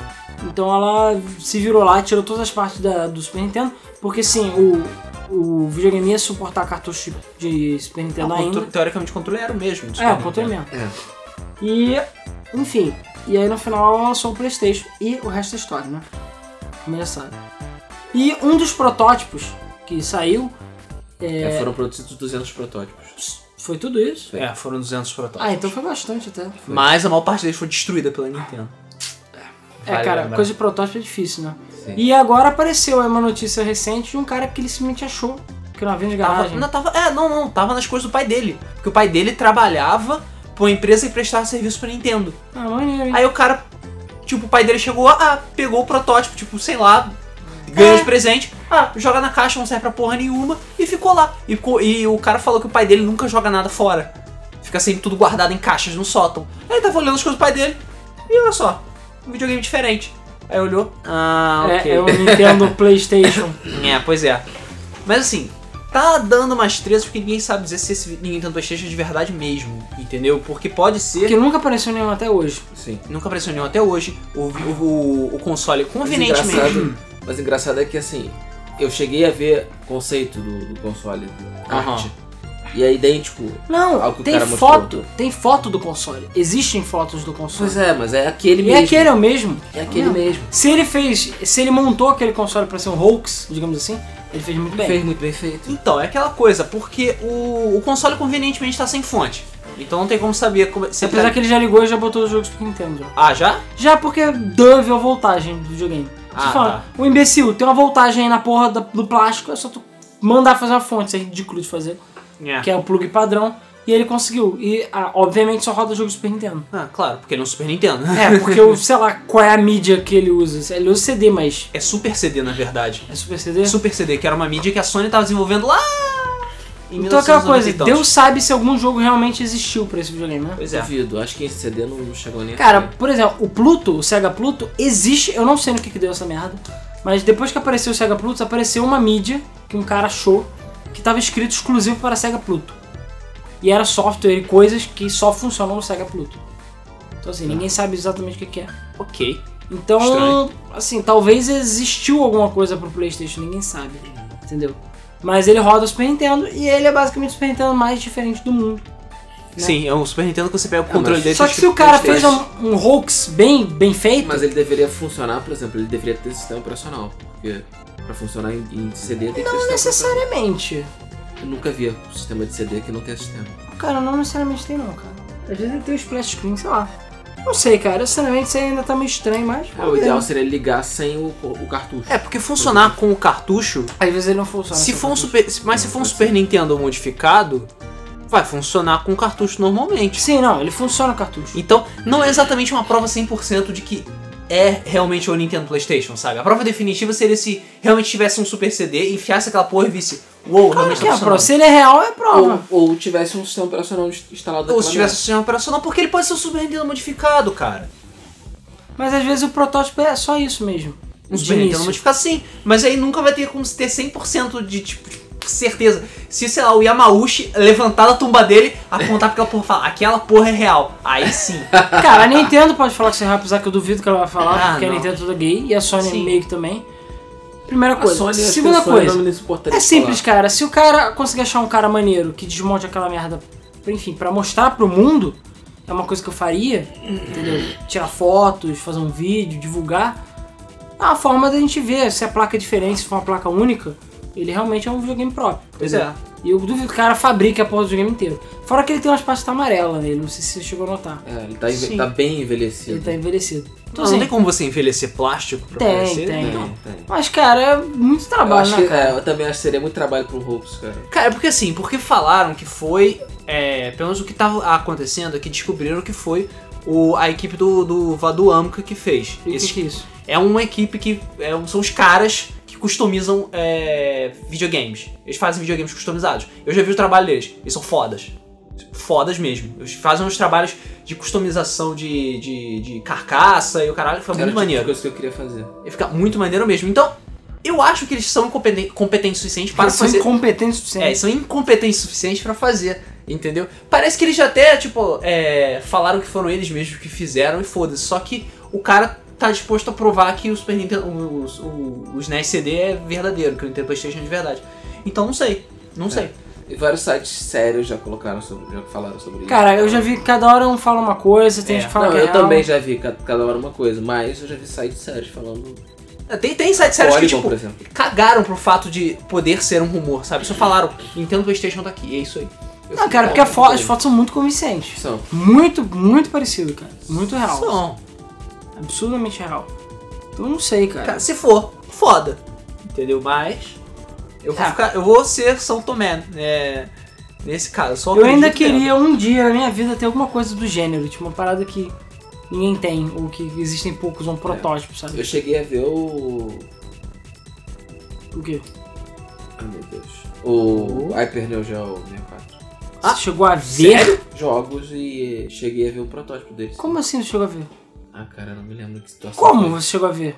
Foi Porque- numa feira também. A gente vai falar dele daqui a pouco. É, o o- a gente vai falar dele daqui a pouco, mas ele existiu, tá? Não o console, mas a plataforma existiu. Não, a plataforma eu sei que existiu porque eu joguei Samurai 64. Sim, eu, joguei- eu jogava um joguinho de corrida aí, um de Jeep também, Edge, não sei o que é Edge. Ah, eu sei qual é. Esse jogo horrendo. Cara, eu gostava porque na época ele era bom, mas enfim. É, Calma, Enfim. agora não. eu acho que do Nintendo PlayStation acho que é mais ou menos isso. né? Sim. E, cara, é bizarro, né? Porque, enfim. Talvez o mundo fosse um negócio diferente. Talvez a Sony nunca tivesse se afastado da Nintendo e a Nintendo e a Sony fossem parceiras até hoje. Sim. E sei lá, seria Nintendo e. ah, não sei, Sega, É, talvez. se o Super Nintendo tivesse sido um sucesso com CD, 64, Nunca Provavelmente teria existido. Porque, não, nunca teria existido. ou teria existido com CD. Porque o. Porque depois que a, a Nintendo chutou a bunda da Philips também, que eles falaram, não, esquece CD, vai ter pirataria, foda-se, vamos fazer cartucho, aí fizeram 64. O 64 surgiu por causa disso. Sim. Entendeu? Ter toda aquela palhaçada de ainda usar cartucho porque é proteção contra a pirataria. Tudo bem, existia pirataria pra caralho naquela época, mas tinha que é proteção contra a É, pirataria. protegeu, mas também fudeu videogame. Exatamente, fudeu, Fudeu. a porra toda. É, Perdeu a Square. Exatamente. O 64 não existiria. Provavelmente, talvez até pudesse ter é, trazer outros tipos de consequências, porque a Sega provavelmente ia procurar uma parceria pra poder bater de frente com a Nintendo e a Sony. E aí ela ia ter um relacionamento ainda mais forte com a Microsoft, porque ela tinha um relacionamento muito forte com a Microsoft Tinha. no tempo do Dreamcast. Isso. Você teríamos Sega, Microsoft versus Nintendo, Nintendo e Sony. E não ia ter o PlayStation 2 pra fuder com, com os bagos da SEGA naquela época. Porque o Isso. filho da puta que desistiu. Né, mas depois a gente fala do filho da puta que desistiu, é, que matou a porra do Dreamcast, ele nunca, taria, nunca teria tido a covardia, entendeu? Amarelão do Foi uma caralho. covardia do caralho. Covardia do caralho É, chegar e e falar. Peidou com muita propriedade, Muita cara. propriedade, né? O filho da puta tá vivo ainda. O, o Dreamcast tinha Ah. potencial pra enfrentar o, Tinha. o, o PlayStation 2. Não ia ganhar. Não, não ia ganhar. Foi mal. Mas, não ia cara, ganhar. É, naquela época, se você botar Soul Edge pra competir com qualquer jogo do PlayStation 2, Suede ganhava. Soul Edge ganhava. Sonic Adventure 1. Não gosto de Sonic Adventure 1, mas Sonic Adventure 1 Ganhava. tinha uma qualidade muito melhor do que, porra. Os jogos do PlayStation 1 eram granulados, eram feios, mas muito é, do feios. 2, é. É, Muito feio. Metade dos jogos do PlayStation 2 eram bem xixelentos. Ainda são xixelentos, pra falar a verdade. Sim, E tinha muita porcaria, obviamente. tinha né? muita sim. porcaria. Porque a Lá começou abre as shovelware de modo geral, tipo o jogo da Dora Explorador. É. Porra. É. Nem, me- nem me fale. Pois é. Nem me fale. Mas Dreamcast sim, tinha potencial. Foda que a SEGA peidou. Uhum. Exatamente. Mas enfim. É, o próximo jogo Falando da lista. SEGA. Falando de SEGA, falando de Dreamcast, a SEGA não para. não para, é impressionante. Na época do Dreamcast, é, enquanto Saturno tava lá tentando, lutando bravamente pra ter o seu lugar, a SEGA já tava pensando em botar o travesseiro na cara dele e sufocar ele até a morte com o Dreamcast. A Mas- cova dele já tava pré-cavada já. né? Já, exatamente. Ah, é. A SEGA, ela já tinha esse cemitério todo aberto, cheio de cova já. Cada jogo que ela lançava já estava preparado lá. Aqui Exatamente. já só faltava preencher o último número assim do É, ano. SEGA branco, assim, só pra É. escrever. É, enquanto o Saturno tava lá lutando bravamente, a SEGA já estava pensando em substituí-lo. Mas ela não tinha só um projeto, ela tinha dois projetos. Porque, estava- caralho, todo mundo sabe na história de que o negócio não é você fazer uma coisa, você fazer duas ao mesmo tempo. gastar todo o seu dinheiro com pesquisa e desenvolvimento. Exatamente. Então, é, é, tinham dois é, consoles sendo desenvolvidos ao mesmo tempo. O Sega, que tinha o codinome Dural, que é o Dreamcast. É, o Dural é da, do, do boss do Virtua Fighter, Sim, que depois exatamente. passou a chamar Katana, Isso. depois passou a chamar Dream- Dreamcast. Dreamcast. E um outro protótipo, que era o Sega Black Belt, que a gente vai falar agora, que foi, digamos, o irmão preterido é, do negócio. Porque o Sega Black Belt, vamos lá, o, é, ele era desenvolvido mais pela parte americana da SEGA, porque a SEGA ainda tinha aquele, é, aquela noção de que a SEGA da América e a SEGA do Japão funcionavam diferente, faziam as coisas diferentes, cada um fazia seu console e foda-se a organização. Então, foi o que aconteceu com o 32X e com o Sega CD. E tava acontecendo a mesma coisa com o Black Belt com o, o Dreamcast, né, o Dural. Enquanto o Dural estava sendo feito no Japão, o Black Belt estava sendo feito nos Estados Unidos em parceria com, pasmem, a Nvidia. Tan, tan. É, uma pequena peça de trivia aí pra quem não sabe, mas existe, é, é bem raro inclusive, uma placa da Nvidia chamada Nvidia NV2, que ela tem suporte para jogos Saturno oficial. A SEGA fez uma parceria com a Nvidia nessa época e ela lançou acho que uns 3 ou 4 jogos de versão Enhanced, Virtua Fighter, é, Daytona mas os outros jogos. E a placa vinha com adaptador para controle de Saturno. Então você tinha esses jogos, e os seus jogos também eram compatíveis, mas tinha esses jogos que eram melhorados, porque o Saturno, se eu não me engano, os polígonos tinham quatro lados né, nele, não era isso? E aí ele, pa- se eu não me engano, era isso. Uma das burrices do Saturno é que o polígono, o polígono é triangular, só que se eu não me engano, o Saturno era quadrilátero ou era hexagonal, uma porra dessa. Aí cagava todos os portes dos jogos 3D. Por isso o 3D dele não era tão bom também. Mas a Nvidia, quando você botava isso no PC, ele transformava tudo em, em- em triangular. Então o jogo ficava muito mais bonito e funcionava melhor. E essa placa é bem rara, mas ela existe. Ela foi lançada. Eu lembro. E ela usava 3FX também. Ela usava. servia para jogos de computador.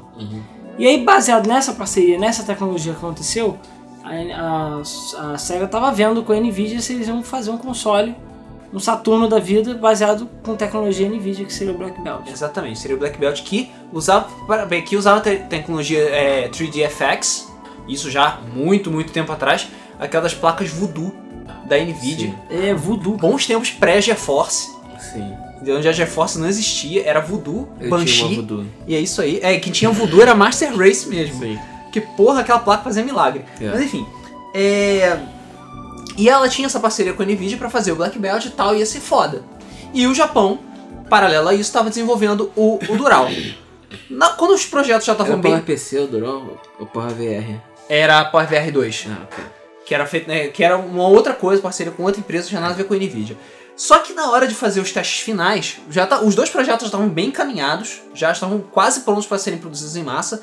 Eles foram fazer testes internos para comparar os dois e ver e se a diretoria geral e qual deles que ela ia escolher. E nos testes finais, quem foi escolhido foi o Dreamcast. E- Dural. o do, que era o Dural, que virou Katana, que virou Dreamcast. E o Black Belt morreu ali, basicamente. Ele simplesmente falou: ah, abandona essa merda, vamos fazer o Dreamcast. Pois é. Assim, Talvez a história fosse outra. talvez a história fosse outra, pois é. Talvez a SEGA talvez pudesse ter tipo, um poder, um- uma força muito mais forte, no, ou ter uma força muito maior no Ocidente, enquanto a Isso. Nintendo e a Sony podiam ficar no Oriente, sabe? É uma coisa meio estranha. Isso. Mas é, é uma pena. Não sei dizer se é uma pena, porque o Dreamcast foi bom, não foi uma coisa idiota, não foi um Atari Jaguar. Sim. Apesar do. É, tem jogos bons, tem vários Tem jogos. jogos excelentes. Tirando o controle com fio na parte de baixo, tem Sim. coisas boas. É, exatamente. É, tirando que. Caralho, cara. Eu tinha esquecido. Sabe o pior? Eu acho que tinha esquecido essa merda desse controle com fio embaixo, cara. Que ódio daquilo. É. O... Mas o o Dreamcast foi um bom console, sabe? Mas Foi. o que teria acontecido se o Black Belt tivesse sido lançado, sabe? Pois é. Ainda mais se fosse Black Belt Master System. Uau. Só os, os true vão conhecer. Caraca, É. hein? Uau. Mas enfim, foi isso. Infelizmente, o. Foi isso, acho que foi a última coisa que a SEGA, da... a SEGA of America fez, ainda mais porque depois do Dreamcast não tem mais nada. Graças ao A filho SEGA realmente podia ter criado uma força maior dentro dos Estados Unidos, dentro do Ocidente. É, para quem não sabe, a SEGA, apesar de ser uma empresa japonesa, ela foi fundada por um americano. É. É, Ela não era azul à toa. Cara, Nvidia, né, cara? A Nvidia é podia não e ser naquela Nvidia época. do lado. Tão pica quanto é hoje em dia. Mas, cara, era uma puta de uma parceria que. Pois não- Mas é, e aquela coisa, o, claro, isso contribuiu pra morte do 3GFX, né? Que aí depois nunca mais. E depois foi- passou a ser as placas GeForce. É. Mas Eles assim, estavam tentando criar um, criar um padrão naquela época, e aí veio a Microsoft com o, o DirectX. o DirectX e acabou com bagunçou a todo porra toda, exatamente. aí a SEGA chegou, opa, Microsoft, mundo. oi, Sim, exatamente. tudo bem? Tudo bem? É, Mas esse. Black Belt fosse, imagina, cara, o console de hoje em dia da, Se- da, da SEGA que vem com, sei lá, uma GTX 970 e chupa todo Cara, mundo, sabe? Pois é. Ia ser foda. Ia ser Master Race. Exatamente, ia ser a coisa mais próxima de Master Race. Ainda acho que a Tectoy podia lançar o Dreamcast de novo. Podia, podia. Não vejo nada de errado nisso. Mas aí o filho da puta foi e matou a porra do Dreamcast. Bom, outro console que aí o que o Rodrigo. Quem? O Rodrigo, Ah. o primo dele. Quem matou? Quem matou? Você sabe quem matou. Eu sei quem matou. Foi o capeta que matou. Você sabe Sim. quem é um capeta, não sabe? Sei quem é. Filho da puta. Filho da puta, capeta. É, O Rodrigo Mas enfim. falou que jogou esse jogo, esse console. Não, não joguei o console, eu joguei os jogos do console. Tá, você viu. Eu vi o console numa feira. Que é o Hyper Neo Geo 64. Não tem nada a ver com o Nintendo 64, Não, né? mas ele é 104 bits, é por Hum. isso. Ok. Mas quem já jogou algumas máquinas de arcade da SNK dessa época, pro 90 e pouco, como o Samurai Showdown é, 64. 64. E sim, eles botaram 64 no nome também, Também. porque eles são imbecis pra confundir as pessoas. Então, é, era basicamente 64 bits. Só que nunca foi muito pra frente não, ficou só com os jogos de luta e meio que acabou. Uhum. Porque, hum, Sabe? sabe, Neo Geo só serve pra jogos de luta. Acho que saiu um Fatal Metal Slug. Fury também. Fatal Fury? Mas o que? Os jogos eram 3D? É, 3Dzão. É. Era na época que tudo tinha que ser 3D, né? Exatamente. É. essa foi a primeira placa e, e única, eu acho, da, do Neo Geo a fazer 3D, né? E realmente saíram tipo 6 jogos no máximo por aí. É, saiu muito pouco. E a maioria deles não foi sucesso de crítica. Então, A Samurai Shodown na merda. e aí, realmente, as versões 3D não eram muito boas. Então, assim, eu acho que eles viram a posição a. a enfim, o, o impacto negativo que causou, mas ele ter, sei lá, não sei, se expor mais que a coisa. E o fato do Neo Geo CD também, o carregamento dos jogos deve levar, sei lá, 15 minutos. É. Então, no final das contas, como os jogos não deram muito certo, e enfim, não vendeu muito, e não interessou muito o público, é. Acabou- meio que acabou sendo abandonado mesmo. Pois é, foi totalmente abandonado. Bom, é, apesar das placas existirem. Bom, o próximo aparelho é o Panasonic M2, 1997. Estamos chegando, estamos chegando já nos dias de hoje. É. É, o projeto M2, é, a ideia inicial dele é fazer como se fosse um sucessor do 3DO. Fazer tipo uma continuação. Realmente, Isso. tipo, meio que o 3DO parou por ali e ficou por isso mesmo. Eu me lembro que do meio dos anos 90 pra frente, 94 pra frente, começou-se a falar de M2 e que M2 seria a próxima grande coisa, né? E M2 isso, M2 aquilo e tal. E a gente esperando e esperando, esperando o M2 que ia ser revolucionário, caralho, e, E cadê o porra M2? nenhuma. E nunca saiu. nunca saiu essa merda. É, pois é, o, o 3DO vendeu a, a tecnologia do M2 para a Panasonic, que é do 3DO mais famoso que todo mundo já conhece, e eles realmente iam fazer. Já, o console estava praticamente pronto. Só que chegou, tipo, na cara, na cara do gol, no lançamento, a Panasonic broxou e falou: não. Não lançou. E foda-se, ficou por isso mesmo. Ela nunca falou nada, parece que ela nunca deu satisfação, não teve motivo pra falar, simplesmente jogou, "Ah, não, não, não quero. A humanidade não está preparada pra isso. E aí ficou por isso mesmo. O, o- a tecnologia do M2 ela foi importada para vários aparelhos. Ela o, foi para vários aparelhos multimídia da Panasonic mesmo, é, caixas eletrônicos, maquininhas de você botar moedinha e descer a latinha de Coca-Cola. Impressionante. Pois é, né? O M2 serviu pra caralho de coisa, menos pra fazer o que ele realmente foi feito, que é fazer o porto sucessor do 3DO. Mas que caralho. Mas, enfim, é isso. Infelizmente, a Panasonic desistiu no meio do caminho, não sabemos porquê. Eles deram uma de cega, peidaram na farofa e ficou por isso mesmo. Acho que eles estavam vendo que o mercado tá ficando grande demais. é, Sei lá. e as pessoas estavam morrendo, né? Sei lá. Ah, cara, eu acho também que o M2 não era grande coisa também, não. Sei lá. Não era um pulo tão grande. O 3DO teve vários problemas, vários erros. Eu não acho que isso O ia corrigir. principal erro era o fato de você poder desconectar o controle do seu oponente. É, esse é outro detalhe, né? Esse é outro detalhe. Inclusive, a título de curiosidade, alguns jogos já estavam sendo feitos pra ele, que foram portados para outros consoles. E bom, uma curiosidade do M- M2, que é interessante, é que o jogo Clay Fighter estava sendo desenvolvido para ele originalmente. Antes pro Playstation e, e é, 64, né? É. Clay é. Fighter 2. É, o Clay Fighter 63,5, que é aquela bosta. Enfim, é. Ele ia ser exclusivo e lançamento do M2. Tu já viu que ele tá vendo por um excelente caminho, né? Escolhendo os jogos certos. Teve vários jogos de M- M2, agora não sei precisar quais, que eh, eles foram portados pra PlayStation ou pra 64 futuramente. Quando o M2 simplesmente se matou no seu próprio vômito, entendeu? De tão merda que ele é. É, mas acho que foi bom, cara, porque o problema do 3DO não é nem a tecnologia, a ideia era muito boa, mas ele era muito caro, né?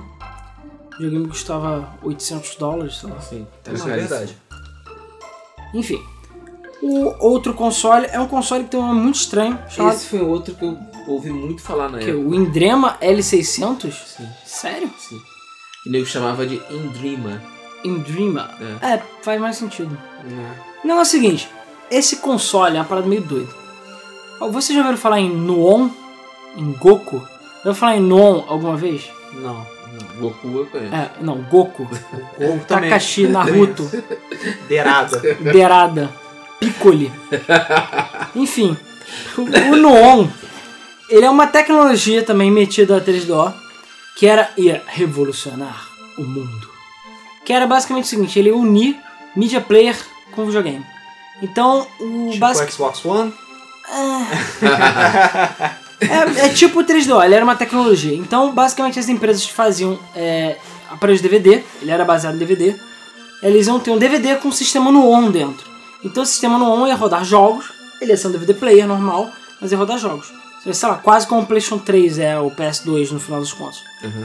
É, então ele ia ser um aparelho DVD, mas ele tinha esse extra. Ele tinha um processamento extra, uma memória extra para poder e controle para poder rodar jogos. O Non existe e foi lançado. Essa plataforma existe. Só que é muito rara. Não é cara, mas é rara. Porque fracassou miseravelmente. E tem muitos DVDs aí que o nego vende como DVD que é no On, na verdade. E saiu tipo uns 5 jogos no máximo por ele. E, ironicamente, a Atari deu dinheiro pra essa merda. Claro, mas. Claro. A Atari só dá dinheiro nas coisas dar certo. Então, ela deu dinheiro pra essa porra, achando que ia dar certo, e falhou miseravelmente. Ironicamente, o jogo Tempest, né, que o Tempest 2000 é de Jaguar, ah, também é um o melhor jogo de Jaguar, né, que eu tinha falado do Alien vs Predador. O Tempest 3000, o Tempest 3000, só saiu para no On, é exclusivo. Que merda. E por acaso é muito bom. É o único jogo decente do Noon. Os outros são tudo jogos muito merdas. E todos os, os Noons, isso que é o pior também. Os Noons, se eu não me engano, tem trava de região. Então teve um Noon que só saiu na Coreia, que só roda um jogo que foi lançado lá e acabou. E aí você pega ele e joga no lixo, entendeu? Muito útil. Muito útil. É um jogo, tipo, um jogo de kart merda, entendeu? Então, assim, é. E é isso. Então, o Non foi um console fracassado. E esse Indreamer, ou seja lá qual foi o nome dele, era mais um desses DVDs console Non. Só que ele foi cancelado, entendeu? Ele tinha um design até diferentão e tal, mas nunca viu a luz do dia. Existem alguns Noons por aí, eu acho que a Samsung fez um. Não lembro agora. Mas você até acha. Mas, cara, não serve pra nada essa merda. Então, tu não ganha nada, os jogos são tudo uma bosta. eu fui na casa vídeo, lá tem DVD com controle e jogos. É, tipo, DVD do Master System, né? É. Um outro, a- agora a gente vai entrar na era, que já é meados de 2000 e pouco, que é era vamos todos lançar portáteis porque é legal e nos fuder, entendeu? A, por exemplo, a Nokia fez isso com a N-Gage, só que ela lançou, então não entra na lista. Sim. Mas aí tem as outras que tentaram e ainda bem ou não abandonaram o barco antes de se fuder. A primeira delas foi a Ericsson. Alguém lembra da Ericsson que fazia celular? Sim. Sim. Ela investiu 10 milhões de dólares pra desenvolver a porra do videogame que nunca viu luz do dia. Que é o Red Jade. Eu não sei porque que tem esse nome, sendo que ele é a porra de um portátil monstruoso com uma tela es- escrota de grande, Maior do que o N-Gage? é bem maior. Pô. E basicamente ele era uma porra monstro. Ele já tava tudo pronto pra ser lançado, só que deu uma merda lá na, na Ericsson e eles tiveram que cortar empregos e custos e simplesmente abandonaram o console. Ah, mas ele ia ser foda, porra. Ele tem- ia ter uma engine gráfica que nem a do, do PS1, pra você gráficos poligonais. Que em nem o 3D, N-Gage. Mas ia ter conexão sem o fio. N-Gage. Ia, você não ia precisar jogar com a tela na vertical, como se Ah. fosse jogar Sonic. É claro, a tela dele é quadrada, porra. Então, Enfim, você ia poder ver filme, botar coisa no cartão, ou seja, é basicamente um N-Gage. Nessa época são vários N-Gages, né? Na época que o smartphone não existia, então era aquela coisa. É, aquele meio que- limbo. Aquele limbo, aquela coisa meio no meio, assim, sabe? Porque o N-Gage era isso, ele era quase que um smartphone, só que Que não era esperto bastante. É. Enfim, falhou. E falando em, em PDAs, né, em, em tabletinho de merda, a Philips, claro, tinha que ser ela, lançou um outro excelente console. Ela viu que o CDI deu muito certo vendendo é, coisas de educativas, né, para não dizer o contrário. Então vamos lançar um PDA, né, um, um- tipo um Palm, só para crianças, que é um videogame também e é portátil. Então eles lançaram uma espécie de um PDA educativo que tinha alguns jogos, né? Você podia ter alarme, calculador, enfim, era como É se tipo, fosse pense um, bem. era um Palm, não, porque o PSP não tem função nenhuma. Assim, não é esperto. Você bota o código lá e ele gera as respostas. Ah, tá, ok. Isso é mais é mais uma agenda eletrônica, assim, um, um Palm. Ele tinha você podia fazer música, digitar, é, escrever coisas, endereços. Ou seja, era basicamente um Palm para crianças. Só que também é, fracassou miseravelmente, eles viram que não estava dando muito certo.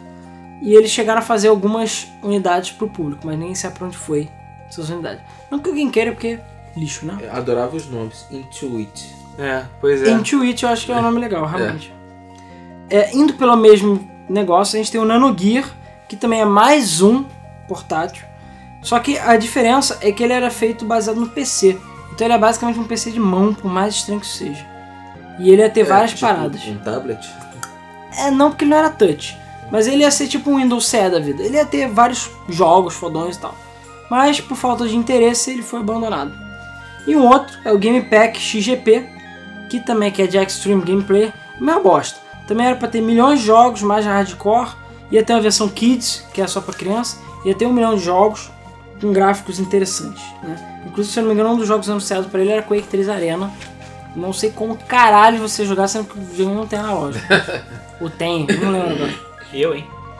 E fechando o caixão de portáteis merdas, a gente tem o MoMA Eve, que foi anunciado há relativamente pouco tempo. Também foi lá pra 2000 e pouco. Eu Moma. lembro do nome. Tu lembra? O que, que você lembra do MoMA?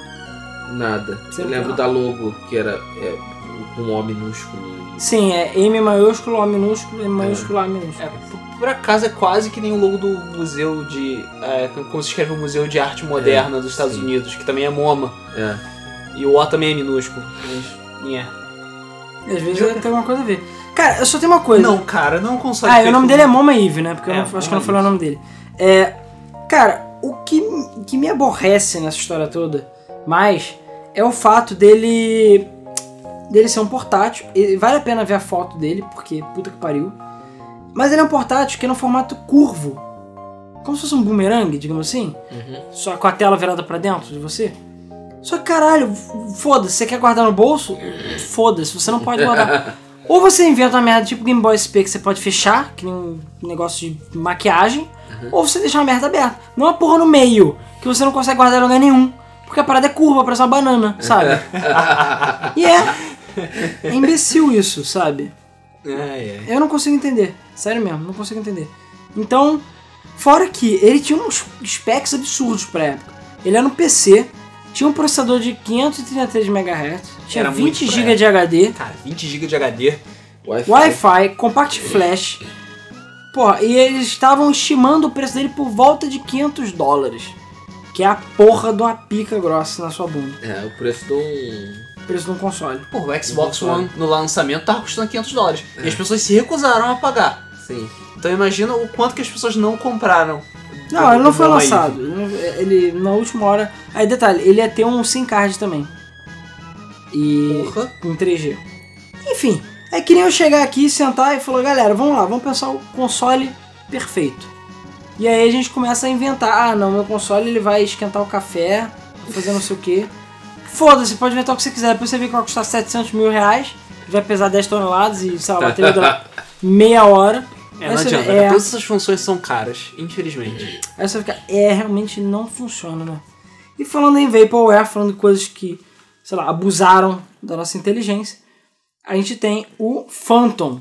Infinium Labs Phantom. É. Cara, o, é, não confunda com o Phantom do. É, É, não é o Phantom System. não é o Phantom da. Gradiente, não era? Gradiente?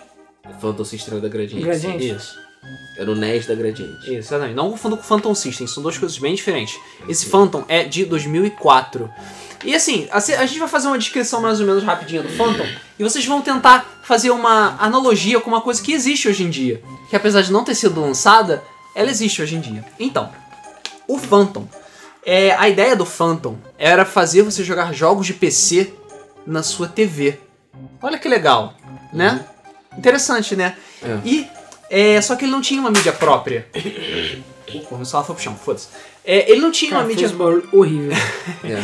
Ele não tinha uma mídia própria. Você comprava jogos na internet e você baixava eles pra jogar os jogos de PC na sua TV.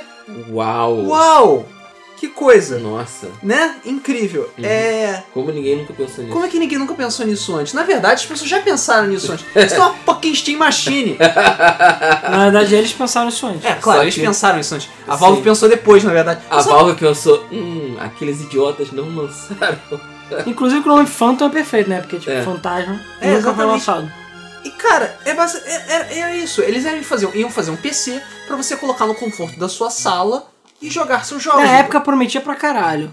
Sim. E é, assim, tinha bastante. Era bem sério o negócio. Eles anunciaram, mostraram vários modelos, chegaram a mostrar em Eu eventos. também lembro do Phantom.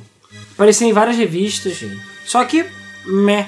Inclusive, eles queimaram por volta de 62 milhões de dólares 62 milhões. e nunca lançaram porra nenhuma. 62 milhões em 2004 é coisa para caralho, vale lembrar. O dinheiro acabou. Outra Sim. coisa também, 11 eles, anos atrás. outra coisa também, eles estavam pensando num, num console que você compra e baixa jogos da internet. Isso era 2004, PlayStation 2 já tava morrendo Isso. na época, né? Pô, os jogos eram grandes, eram coisa de gigas. A internet de 2004 não era grande coisa, entendeu? Era coisa de... Até dava, né, Tipo, cara? quem tinha 10 MB em 2004 era o mestre, Era. era o foda. Era. Entendeu? Você tenta baixar gigas na internet de 2004, não é algo que tipo você faz hoje em dia. Que tá tipo, ah, vou baixar um jogo aqui de 30 GB. Plim, É. baixei. Não é, não é assim que funciona. Isso se não tiver um Playstation, né? Isso não tiver. É, exatamente. é, então, cara, por mais que tenha sido uma ideia foda, e realmente é uma ideia que todo mundo hoje em dia adorou, né? Quando o Gaben foi lá com. com- É, mas se o Boy chegar aqui um cocô, nego. É. Um cocô no formato de 3. É, um cocô assim. Porra, aí nego, caraca, Ah, vai me dizer que você ia comprar o cocô do Gaben. óbvio. Cara, não. Eu compraria. Não. Se ele chamar de Half-Life 3, eu posso pensar no assunto. Não, cara, se lançar. Sério, eu juro pra você que se Half-Life 3 for ruim, acabou, cara. O Gaben estará esquartejado no dia seguinte. E as, pe- Cara, as partes ele não dele estarão. precisa lançar Half-Life.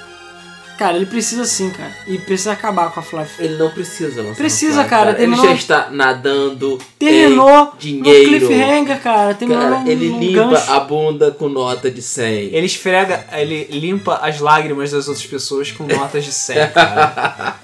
Aqui, Mano, toma Ele seca, você. ele seca o suor das tetas gordas dele com notas de 100. Embaixo, assim, levanta e passa. É, Ah, exatamente. Chega, tá? Chega, já deu. Enfim, e com o Phantom a gente acabou. Cara, eu sei que tinha um outro console que era retro alguma coisa, eu não consigo lembrar o nome dele. Eu procurei na internet de tudo quanto é jeito. Que ele ia ser é, aberto, software aberto, tipo o Pandora, que saiu. E ele ia ser um sistema próprio, ou ia ser baseado no PC, não tô lembrando, que também era mais fácil de Phantom. Ficou anos, anos, anos, e de repente, puf, sumiu. Só que eu não consegui achar essa merda, eu não consigo lembrar. Se alguém lembra, por favor, me diga. Mas tirando o Phantom e esses, meio que acabou. A gente não viu mais nenhum tipo de console novo de verdade sendo lançado. Agora a gente tem o Retro VCS, alguma coisa do gênero, que vai ser o primeiro console de cartucho novo em muitos, muitos anos. Inclusive ele usa a carcaça do Jaguar, por mais estranho que isso seja. Porque era, era mais barato. Cara, porque a carcaça do Jaguar é puta dos videogames, basicamente. A carcaça do Jaguar eles como fizeram, aí eles venderam pra uma empresa que fazia máquinas de dentista, e é sério. Então você tem máquinas de dentista com a carcaça do Jaguar. Que parece Jaguar. simplesmente deixaram a licença pra lá, abandonaram e tal, e aí essa- esse pessoal comprou. Então, é mais uma porra que não é o Jaguar que tem o mesmo formato de Jaguar, é branco. Então eles vão lançar, só que vai ser um console com sistema próprio de cartucho. Eu não sei exatamente qual vai ser o sistema, mas é um sistema próprio. Então é isso aí. Já tem alguns jogos que estão anunciados pra ele, mas não sei se vai chegar a ter algum exclusivo. Eu só conheço portes de outras coisas pra ele. Estranho. Esportes de que tipo de jogos? De jogos de homebrew, tipo Super Nintendo, essas Ah, coisas. tá. Tipo Solar, sabe? Da vida. Sim. É mais isso. Mas isso aí provavelmente vai lançar assim. Mas pode ser um Vaporware da vida. Mas a gente viu os outros consoles aí que. Eu não acreditava que o Retron 5 ia sair. Sinceramente. É. Ah, Mas cara, saiu o Retron 3, o Retron 2. Então... E vai sair provavelmente o Retron outra coisa. Mas ele saiu meio capenga, né? Enfim. E acho que no geral é isso. Desde o Phantom ter saído, acho que não teve mais nada assim, nenhum tipo de console que foi anunciado não saiu. E o mercado nesse ponto deu uma freada boa, né? Porque tanto na época, do, época. na época do Atari deu um boom, e na época 32 bits Deu deu outro porque boom. naquela época você pegava 100 mil dólares e você fazia um console. Isso. Hoje em dia, você não gasta menos de, sei lá, 50, 100 milhões pra Exatamente. produzir um console. O- a indústria de videogames ficou muito mais cara do Sim. que ela era antigamente. Antigamente qualquer pessoa podia entrar. A AT&T entrou, assim, tipo, foda-se, sabe? Qualquer palhaço entrava pra ganhar dinheiro na, na indústria de Os jogos videogames. eram simples, né, cara? Hoje em dia, só, se você não for fazer um console com jogos simples, você não tem como competir? Não adianta. Você não tem como chegar e ah, não, vou lançar meu, meu PlayStation 4 aqui. É, supor, meu Wii. A EA vai lançar o Origin console dela. E aí? Mas por outro lado, hoje em dia tá muito mais fácil você desenvolver software do que era. Sim. No- nos anos 90, pelo menos, né? Porque na década de 80, foda-se, qualquer babaca com computador fazia software. É, na década de 90 as coisas eram fora de padrão, não eram padronizadas e era muito mais difícil. Isso. Mas hoje voltou a ser tudo padronizado. Então é muito fácil você produzir software. Uhum. Então, você lançar um jogo de PC é muito fácil, muito tranquilo. O elemento da crise chegou. Pois é. Cara, essa crise que o Luiz tanto fala, profetiza, eu acho que eventualmente vai chegar. Mas, não sei, agora não. Senão a PlayStation tava vendo 20 milhões de unidades. A gente Cara, tá com eu a crise tô de te software, falando, sim. Eu tô te falando que o, o, o PlayStation 4 é algo que eu não sei explicar. Ninguém sabe explicar. Se você for perguntar pra qualquer. Qualquer. A Sony não sabe. É, cara, a Sony não sabe explicar como é que ela conseguiu fazer aquela porra. Então foda-se. Sabe? Ele é, é, o PlayStation 4 é um ponto completamente fora da curva que, feliz ou infelizmente, tá fazendo a geração, a geração de agora vingar muito mais do que deveria vingar. Pois é. Porque ela veio meio capada e sem jogos. Mas foda-se, tá vendendo pra caralho. Sim. Vai entender. Só agora que ela tá começando a engrenar de verdade. Prova aquele ponto que eu falei lá naquela época. As grandes empresas produtoras de jogos tanto pressionaram as produtoras de console que eles falaram: Ah, você quer essa merda? Você quer a geração nova? Então toma a geração nova, tomar no cu, filha da puta. Eles lançaram a geração nova sem jogo. E ninguém tava preparado pra fazer E jogo. ninguém tava preparado. A- Mesmo hoje- quem tava pressionando pra fazer a geração nova. O Ubisoft, principalmente, encheu o saco. Tudo é 3 não. Tem que vir geração nova. Pra quê? Pra porque lançar a mesma merda do jogo Tem que vir fudido. geração nova Tomar porque no cu. a atual geração não suporta mais as ideias revolucionárias que a gente tem Eu é que não suporto mais esses jogos de merda que vocês lançam. pra... A gente tem ideias que não, não cabem nos consoles Ah, vai se antigos. fuder, Peter Molyneux. Isso é coisa de francês, né? Essa merda. Cara, Pior que a coisa falavam isso mesmo. toda hora. francês é tudo Enchiam babaca, né, a cara? porra do saco. Desculpa aí ser francês. Queriam geração nova Cara, é porque, não, assim- su- não comportava as ideias que eles tinham. A gente, na verdade. É, não comportava os glitches dos jogos de 60 GB. A gente, na verdade, precisa conhecer mais franceses legais, porque infelizmente a gente conhece muito mais francês babaca do que francês Por legal. acaso, eu ainda estou pra conhecer um francês legal, cara. Então, E olha que eu conheço franceses Eu pessoalmente. conheci uma francesa legal, né? Ela cheirava bem? Sim. Ela era parece. depilada? Cara, não, não sei, porque eu não cheguei a dias de Né, fato. é, não era- Não, eu digo debaixo do braço, né, cara? não era tão amiga assim. Não era tão amiga assim. Não, era Commodore 64. Ah, ela não era amiga. Depois eu sou eu não, eu não falo lembro nem o nome dela. Oh, ok, foda-se. O É, nome dela é Fifi, não. Bom, então. É. Uma pena, porque a gente tem uma geração hoje em dia que não tem jogo. Não tem exclusivos. E talvez, sei lá, daqui a um ano realmente comece a engrenar já com três anos de vida, né? É. Fazer o quê? Bom, cara, e é isso de videogames abortados.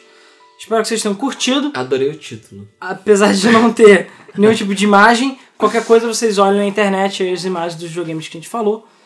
E espero que vocês tenham curtido o nosso pequeno tour. Eu acho interessante. Pra você ver, não são tantos consoles assim que nunca foram lançados, né? É, Oficialmente. tem, acho, que tem, tem uma boa parte, eu acho que tem mais do que eu gostaria.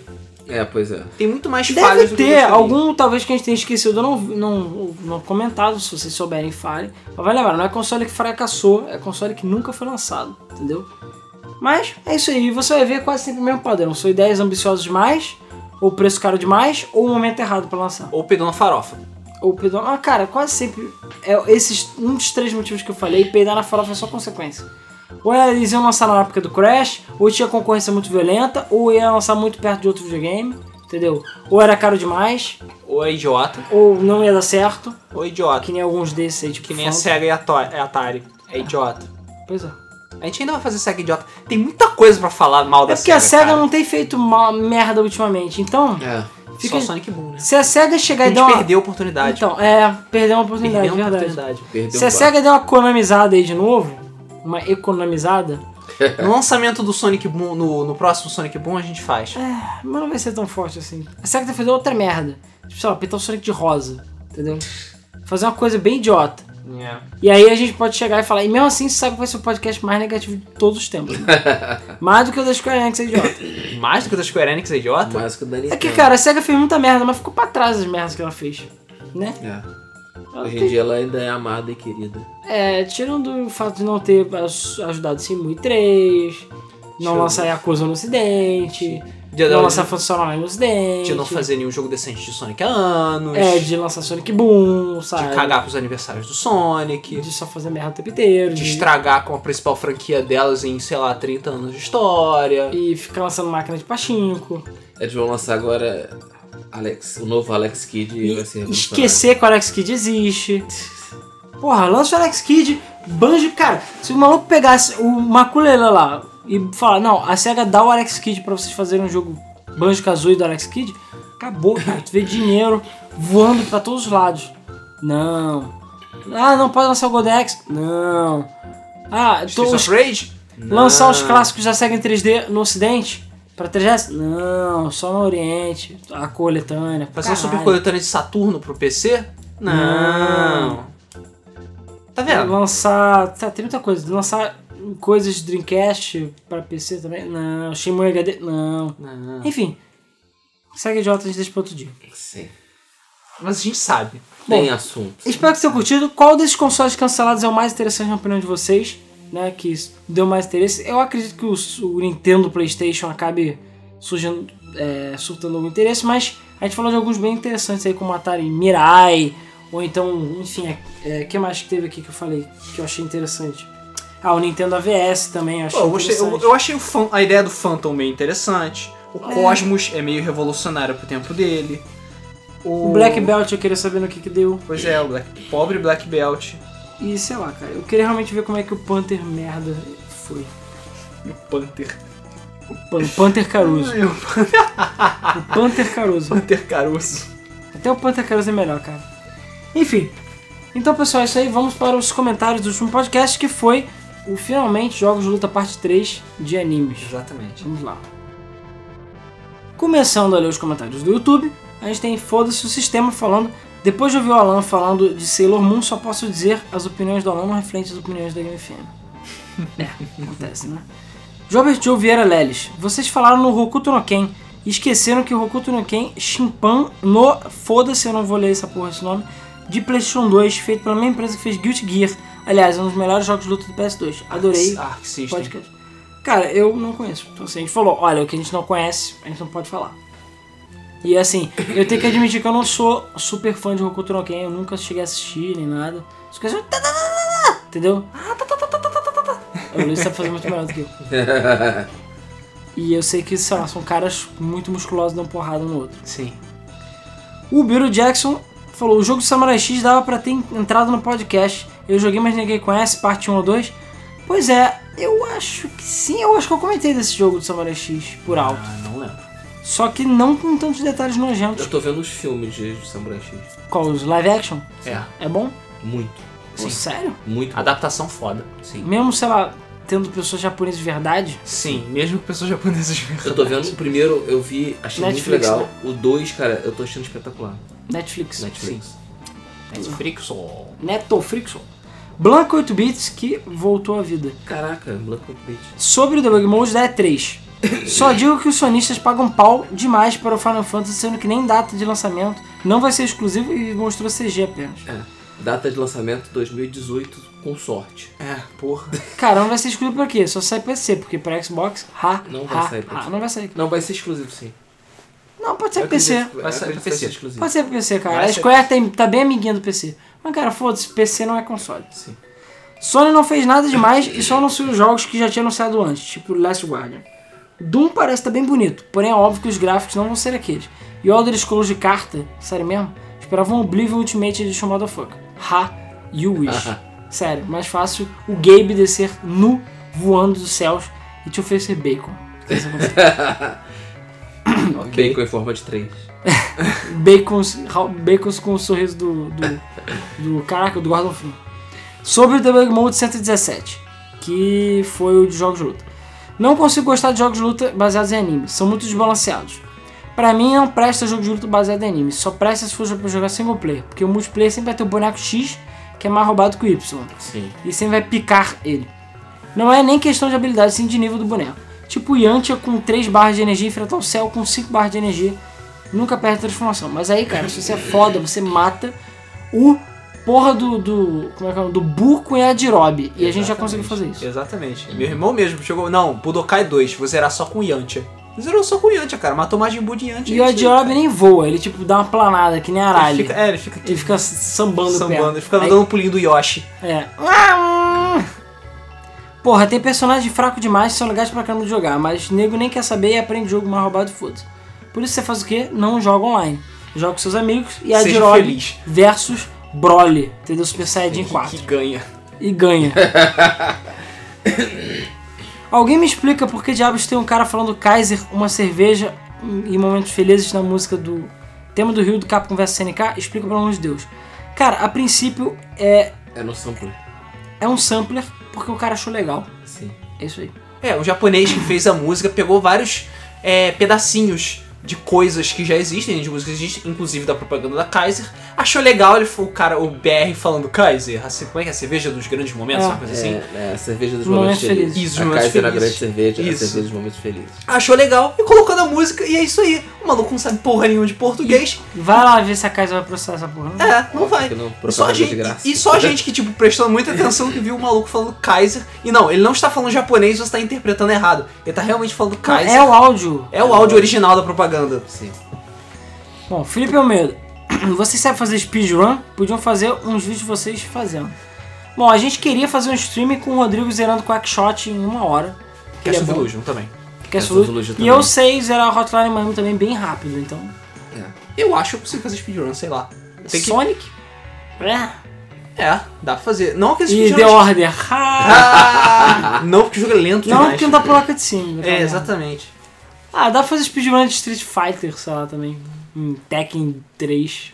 Eu consegui zerar o Street Fighter 2 sem olhar pra tela. Porra. Pô, tá vendo? O outro lá foi vedado. Você pode fazer isso também. Se o maluco pode zerar Super Mario World vendado, tu pode zerar Street É. Fighter vendado. Só com, Com- som. Só com Zangief, no Expert, só de Perfect.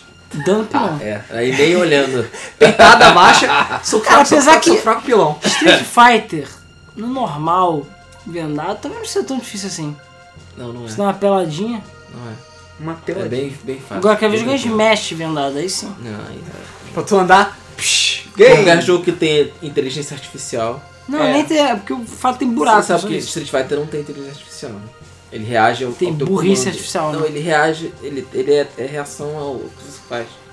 Tanto que tem alguns personagens que você fica parado em certo lugar, eles ficam sem saber o que fazer. É muito engraçado. LOL. 94 Buruno. E aí, Luiz e Camates, eu tenho o Budokai 2 aqui, original PlayStation, e quero dizer que eu posso dar pra vocês sem problema nenhum. Não tem mais PlayStation, tá mufando aqui, é só falar que envio. Beleza, mandarei meu contato que eu quero. Jogo de graça é sempre bom, cara. Ainda mais de PS2, que ele tem pouco. É, o original ainda, eu tenho pouquinho. Bill Jackson. É, Rodrigo fez alguma cirurgia na garganta ou algo assim? Fez. Pessoas aqui estão comentando sobre o assunto. Cara, é, pode falar ou não? Pode, pode. Ele Eu teve não, não, um câncer na tireoide. É, né? Enfim, e ele teve que retirar a tireoide. Foi basicamente isso. Não foi troca de sexo. não foi. Ainda. Mas é o sonho da vida dele. Não, Força, não é. Sueli. Por isso que ele tá com a garganta meio fudida, tá rindo agora e provavelmente abriu um sangue. Ele tá É, com hemorragia a interna. agora. hemorragia. Mas foi isso, então ele agora tá bem, tá vivo. Infelizmente ele vai continuar enchendo nosso saco aí por mais tempo. Muito tempo. Pois é. Pokémon Matrix Evolution. Na minha opinião, vocês erraram feio em falar que Digimon não tem jogos bons. Tem vários jogos bons de Digimon. Como o Redigitalize, o Rumble Arena 1 não é tão ruim como vocês disseram. Fora que tem o DMO, Digimon é, Online, eu acho. Cara, eu não sei se a gente falou necessariamente que tem Digimon ruim. É porque em algum momento a a gente falou que, tipo, Digimon e Pokémon É. são duas coisas diferentes. Enquanto Pokémon sempre tem jogo bom que faz sucesso, tirando, sei lá, Pokémon Ranger e coisa do seu Mystery Dungeon, Ah, Mr. Dungeon é bom, cara. Mas o, O Shuffle, o o, Rumble eu não gosto, não. é... O, Digimon, o, o Pokémon o Rumble. Pokémon Rumble. O Digimon é muito mais difícil de acertar. Os jogos Cara, não fazem Digimon, tanto sucesso. Para pensar, se a gente parar pra analisar friamente, Digimon World 2 e 3, eles são jogos ruins, na verdade. Assim, eles são bons, mas eles têm muitas falhas. Sim. entendeu? Mas não vou dizer que isso não deixa o jogo divertido. Inclusive, o o Cyber Sleuth, o jogo novo de Digimon, é Tá. Digimon 2, World 2, com Whey Protein. É? É, é Dungeon Crawler, aquele mesmo sistema de batalha. Caralho, eu preciso desse jogo. Exatamente. Então, a gente vai ter que PS4. zerar o World 2 antes de jogar De esse. jogar essa porra. E a gente provavelmente se enforcar ao vivo. Sim. Mas, cara, eu gosto de Digimon, tá? Então, assim, é, não tem nada a ver. A gente só exagera um pouco às vezes. Sim. Todo mundo Bugazo- sabe que Dragon War Monsters é muito melhor que todo mundo. Bugazo Plate. Concordo que a frescura é frescura quem briga por falar que anime é desenho animado é coisa de bicho. Essa é a discussão. É, porque que, tipo, A gente tá falando de tem- Sailor Moon. É porque a gente falou em algum momento que, tipo, anime, desenho animado, é tudo a mesma coisa. É, sabe? não é, é. Também teve. É, eu é achei que- animação, é tudo animação. É, que a gente falou que tem gente que não gosta que chame anime de desenho. O anime, sei lá, foda-se. Entendeu? Cara, na minha época era tudo desenho. Exatamente. Então, mas é o que ele tá falando, que é mongolice. É, mongolice. Balanakui. É, eu pesquisei sobre o jogo do Evangelho e tem parte do End of Evangelion. Então eu acho que deveria vir com uma faca pra você se matar depois que zerar. Eu não, eu não tenho muito o que falar, então One Million Troops. End of Evangelion é bem depressivo mesmo. A cara é o Evangelho inteiro, né? É a depressão gigante, basicamente. Vinícius SR117, que o podcast é o nome dele, né? o número dele, lembra? Que delícia de podcast. Pode não ter sido o tema que eu pedi, mas mesmo assim gostei muito.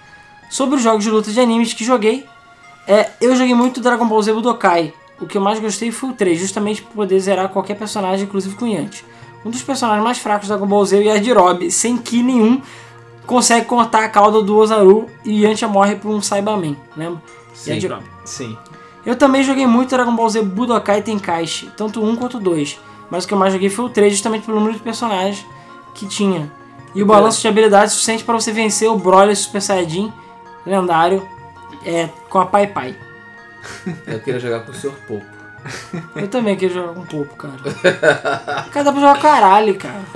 E com o Android 9, sei lá qual é. Tem o cara da Ribbon também lá, da Red, The Red Ribbon. Ribbon.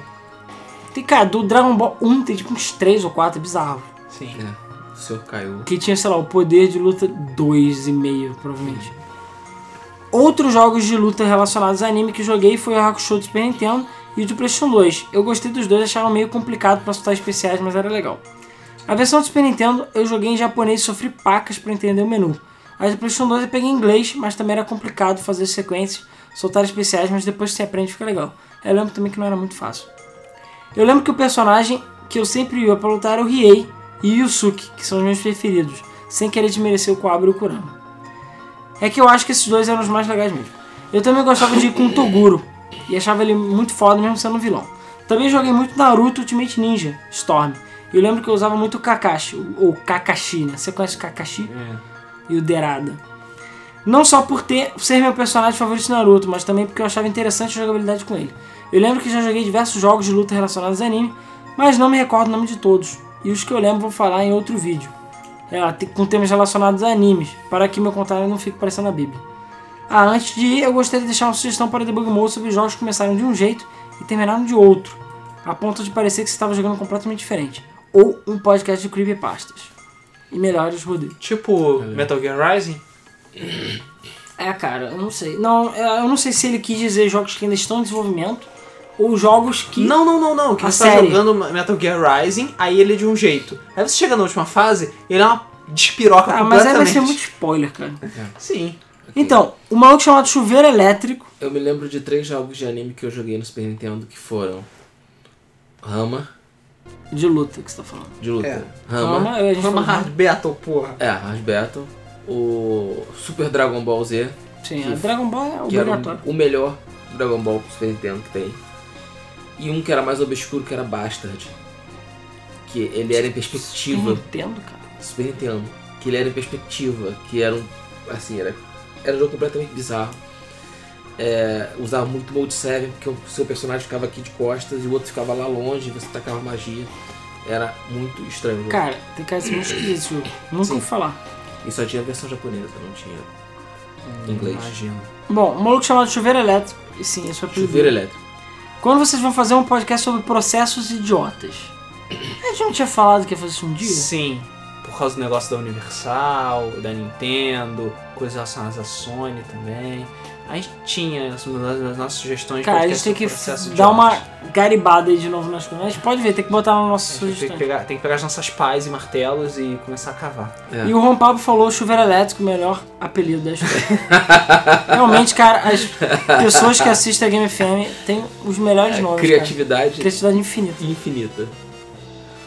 Ron Pablo, first, blindando a porra toda. Ah, eu sei que você editou o podcast aí, porque o, o seu comentário, porque eu lembro que não- só tinha first. Sim. Ótimo podcast. Os únicos anime, jogos de anime que eu joguei foram Naruto, Dragon Ball é, e o do Kenshin. Que é um anime. Não, Kenichi, eu acho que é isso, que é um anime desconhecido muito foda. Um dos melhores que eu já vi na minha vida, recomendo. Nunca vou falar. Falando do jogo. Se for o que eu tô pensando, ele não é tão desconhecido assim, mas tudo bem. O que? Kanichi? É, o quê? Kenichi, que tá escrito? Cara, tá escrito Q-E-N-I-S-H-I. Pode ser Kenichi também, não. Kenichi?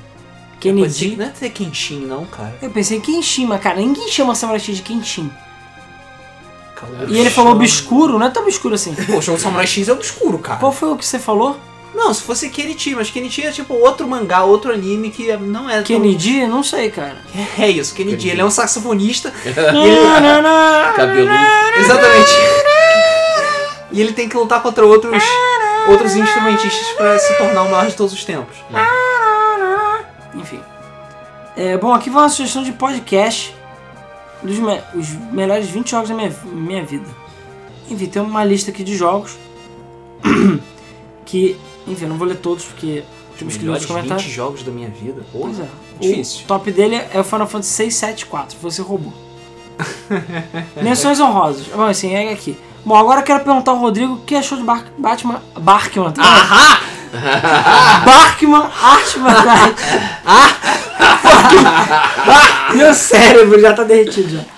A história é boa? A jogabilidade é boa? É, é tudo bom? Espero que sim, pois eu sou muito fã de Batman. Joguei vários jogos de Batman, livros, quadrinhos e tudo mais. DC maior que Marvel. Força Rodrigo, você é foda. E Final Fantasy VI maior do que o Trigger. Hum. E rapidinho. PS, o que aconteceu no Game FM Awards? A gente tem que gravar essa merda. É, pois Os é. resultados já saíram, mas a gente só... Ih, meu caralho, eu esqueci completamente. Cara, quando que a gente vai gravar essa merda? Me A diz. gente, vai- a gente grava em 2015. Em 2016. Não, cara, a gente tem que tirar um tipo um dia que a gente esteja junto pra poder gravar essa porra. Não vai ter que ser hoje, tem que ser É, no fim de não, semana. Em 2016 a gente grava. Tem que ser no fim de semana. É, em relação ao Barkan, O Barca. Barkan, é, cara, curti bastante o jogo, o jogo é muito bom. A história, apesar do, da identidade do Arcanite ser previsível, a história é muito boa. Bem no padrão da Rocksteady mesmo, bem no padrão do Arkham City. É, o que eu não gostei muito foi a forçação de barra com o Batmóvel. Você, em muitos momentos, você é obrigado a usar o Batmóvel e nem sempre é divertido, nem sempre é É repetitivo, né? é, é muito repetitivo, exatamente. É, mas fora isso, o jogo é um jogo de qualidade Rocksteady. Porém, pelo, por esse, pelo fato de forçar tanta barra em cima do Batmóvel, o City ainda é melhor. Então, é, é um jogo muito bom, muito, muito bom mesmo. Mas o, o Arkham City pra mim ainda é o top da série. Ah, cara. Você realmente ainda acha o Arkham City melhor? Ah, Sim. Cara, eu que não joguei o jogo, descobrir a identidade do Arkham Knight. Pô, depois vocês me contam que eu não sei quem é, cara. Eu, Cara, eu, só cheguei. tapado o, o pra... Rodrigo chegou e falou: Cara, é muito previsível, não é possível que seja ele isso aqui. Aí eu falei: Cara, é o fulano. Aí ele falou: É, é ele mesmo. Eu falei: Puta que me pariu. Não acredito. É o Joker, né? É, aí. É, claro. Ah, não, é a Harley Quinn. Na verdade, o Joker é o Batman. É. É, e que é- são os pais do, do porra. Isso. É. Joubert Joe Vieira Leles. Galera, por favor me ajudem. Baixei um game do Cavaleiro do Zodíaco que tinha cena dos animes ripados. Jogo era gambiarra. Cada vez que eu fazia um golpe, rodava um vídeo. E quando acertava e desviava, também mostrava. Não era exatamente Mugen. Era feito com ferramenta de vídeo tipo FMV. Era um game espanhol. Cara, é muito foda, tem muito tempo. Foi no Mega Upload que eu baixei. Na verdade, o link era do Mega Porn. Cara, a gente depois responde isso porque eu sinceramente não sei. Mas acho que não é tão difícil. Você tem como achar a lista de jogos de Cavaleiro do Zodíaco aí e achar. É, se for fangame, realmente. Eu lembro que eu baixei Não, muito é, pode ser fangame, não sei. Depois você foi. Porque eu lembro que eu baixei há muito tempo atrás um jogo do Cavaleiro do Zodíaco que era feito em RPG Maker. Caralho, era muito foda. Os sprites eram todos customizados, lindaços, e você fazia comandos, tipo Blitz do, do Sabin, pra poder mandar os ataques. Que maneiro. E tinha som original do anime, o cacete, era bem feito pra caralho. E era em espanhol, curiosamente. Será que é esse? Pois é, não sei, porque não, ele ele não falou falou. que é FMV. Ele falou que tem Ah, FMV. tipo e tal. FMV, cara. Então sei lá. Qual é o nome dessa porra aí, você lembra?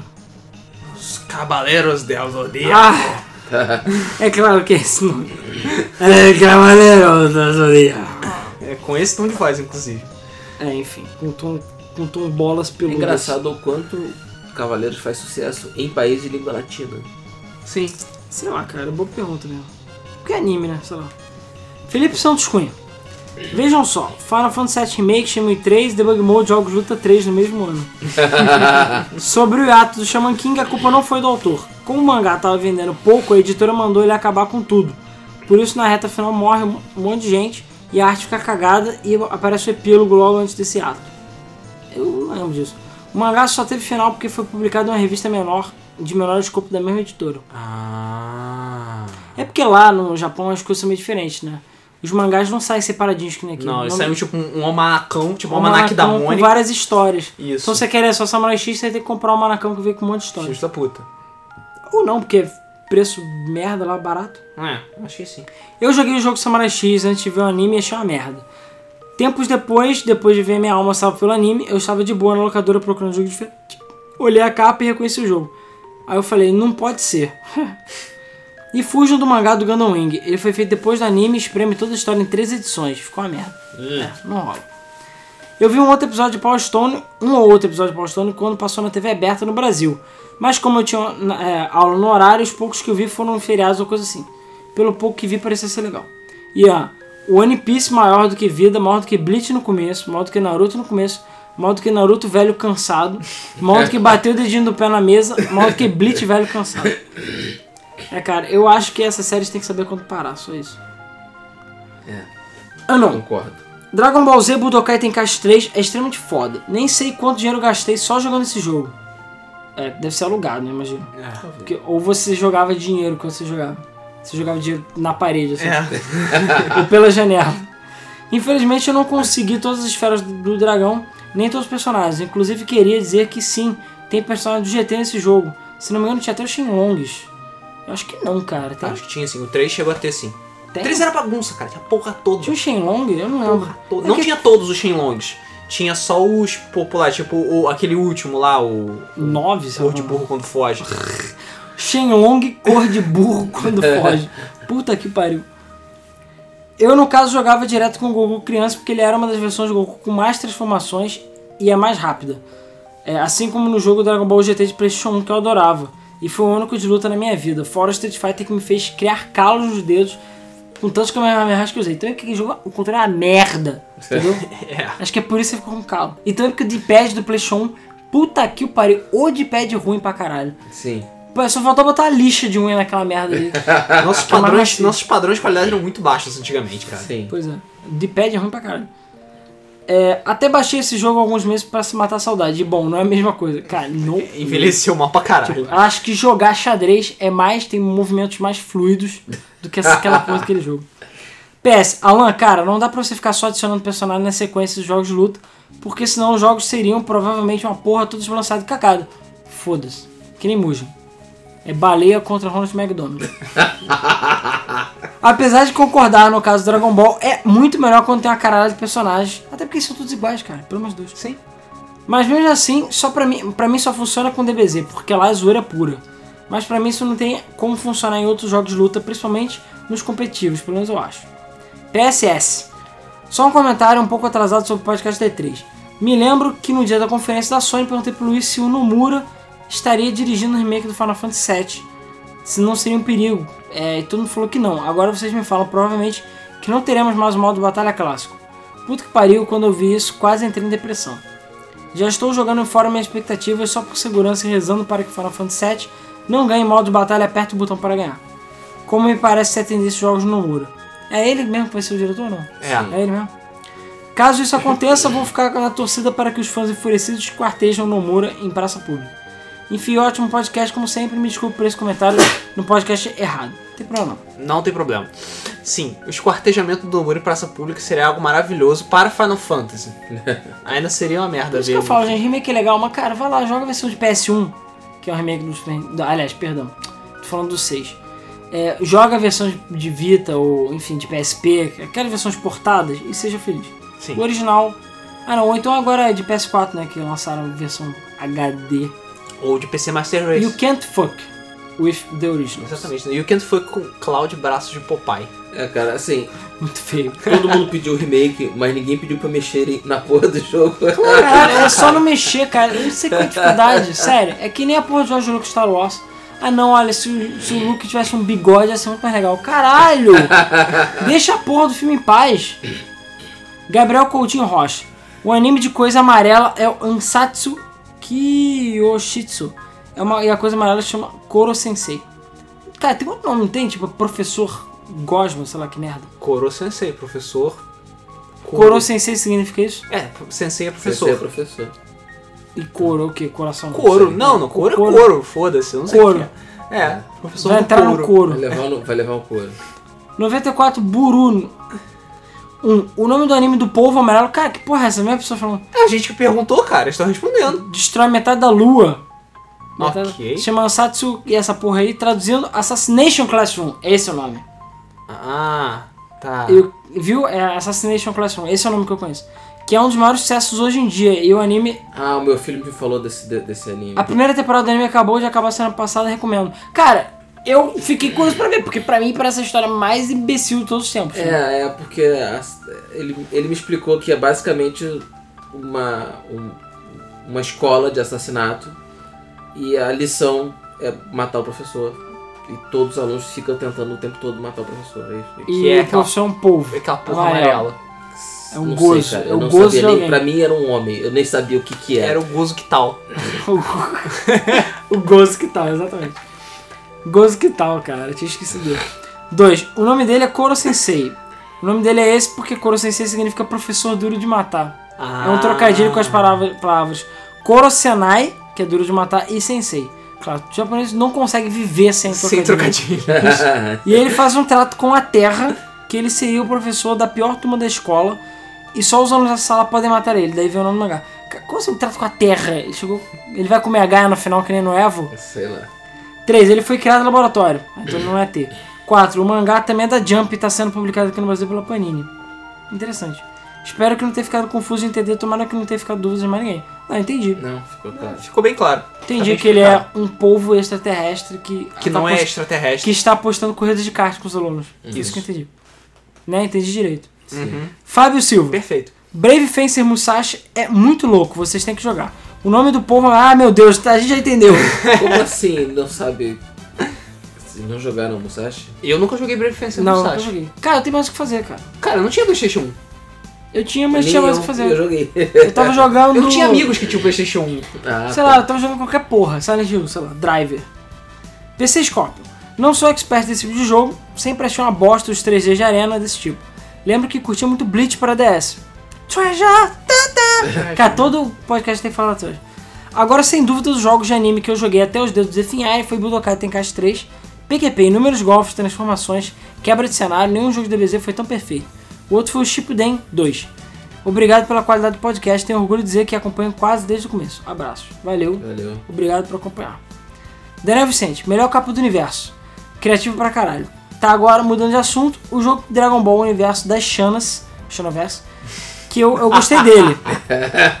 Só que tem pouco personagem e as batalhas off, offline tem tempo. 3 minutos. Caralho! Ah, tá de sacanagem. E isso enche o saco. Outro jogo de luta. E sério, por que vocês estão derrubando celulares toda hora? É, outro jogo de luta de animes que é muito bom é o Yu Yu Hakusho para PS2. Que se eu não me engano você fazia as lutas dos animes certinho. É, o exemplo, o Kurama luta contra o Neguinho lá no torneio, que Ne- chama Karazo. O neguinho. O Neguinho. Neguinho. Tudo Nesse, preto, mas porra, ne- nesse Yu Hakusho você tem a opção de escolher personagem. Tipo, em vez do Kurama lutar com esse Neguinho, você pode escolher o Riei. E eu achava isso foda pra caralho. Pelo que lembro, o Kurama era uma merda. E sim, ele era uma merda. Pra Eu mim, qual é o problema com os o Kurama desenvolvedores. sempre é fraco, né, O Kurama cara? é sempre fraco pra Ele é, sei lá, caralho. meio gay, não sei. Ele tem mulher? Acho que não, né? É O que que foi? O Kurama tem namorada? Não. Acho que não, né? Ele tem o Yomi, serve. Eu não lembro o que, que é Yomi. É o era o, lobinho? o- É, não, é aquele... O raposo, sei lá. É o, não, é o amiguinho cego dele. Esqueci, cara. Não lembro não. Tudo bem, cara. Traumatizei. O Kurama é viado. Hashtag Kurama viado. Pra mim, o melhor jogo de Dragon Ball é o Budokai Tenkaichi 3. Tinha personagens pra caralho. Tinha, sei lá, até o carteiro. Porra, podia ter o carteiro mesmo. O anime do... Ah, tá. A gente já sabe. O anime do Alien, pelo amor de Deus. Eu só li e vi anime antigo. O mais recente que eu assisti foi o Death Note, que pra mim é o melhor anime que tem. É, eu tenho que ler One Piece. Li até o 10 e parei pra ver porque era desnecessariamente grande. Aí eu parei. Cara, até o 10 tu não leu nada. É, Tu leu tipo Akira. rodapé. Akira. Akira não, não é muito grande, né? É um ovo. Não. É, Mas é melhor Mas que é Death Note. O melhor o Beta. Users falou Barca Art Manite. Foi, eu já falei, agora já. O Jobas Vieira Leste falou Chupa Valve Half-Life 3 é real. Não sei porquê. Porque a gente ganhou da Valve. Ah, sim, é verdade. Diego Bacchini Lima, ou Bachini. Passando para dizer umas poucas coisas. Primeiro, o Cebolinha da Turma da Mônica é dublado por uma mulher. Isso acontece porque nós, homens, quando passamos pela puberdade, ficamos de voz grossa. Eu acho que a gente sabe disso, né? É porque você tava falando sobre mulheres sei, dublando mas o- crianças. Goku, É dublado por uma mulherzinha, eu sei. então. Sim, aí, uma meu amigo, não tem Uma explicação. velhinha, na verdade. Goku adulto. É- Goku adulto. Então, para dublar crianças é comum que sejam mulheres. Não tenho certeza sobre o Cascão, mas acho que é também. Segundo, o Alan esqueceu de cortar uma parte com um gato. Eu ri bastante. Pois é, o Luiz vem falar: Alan, você errou. O quê? Você esqueceu de cortar a parte do gato. Eu, caralho, como assim? Pois é. Aí, se- às vezes a gente para no meio porque dá um problema. Só que, sei lá, eu fui editar às 3 da manhã, tava com sono, agora já era. Fiquei de easter egg pra vocês. Terceiro, Pokémon Red Blue Randomized é o gameplay que mais gostei de ver nos últimos tempos. Ele está ocupando a falta que me faz a saga de Macau aqui no YouTube. Admito que já assisti cinco vezes, estou aguardando os próximos. Pô, Valeu, toda quarta-feira, 8h30. Inclusive era pra eu ter botado Moondiver agora, eu vou botar. Mas ninguém se importa com Moondiver.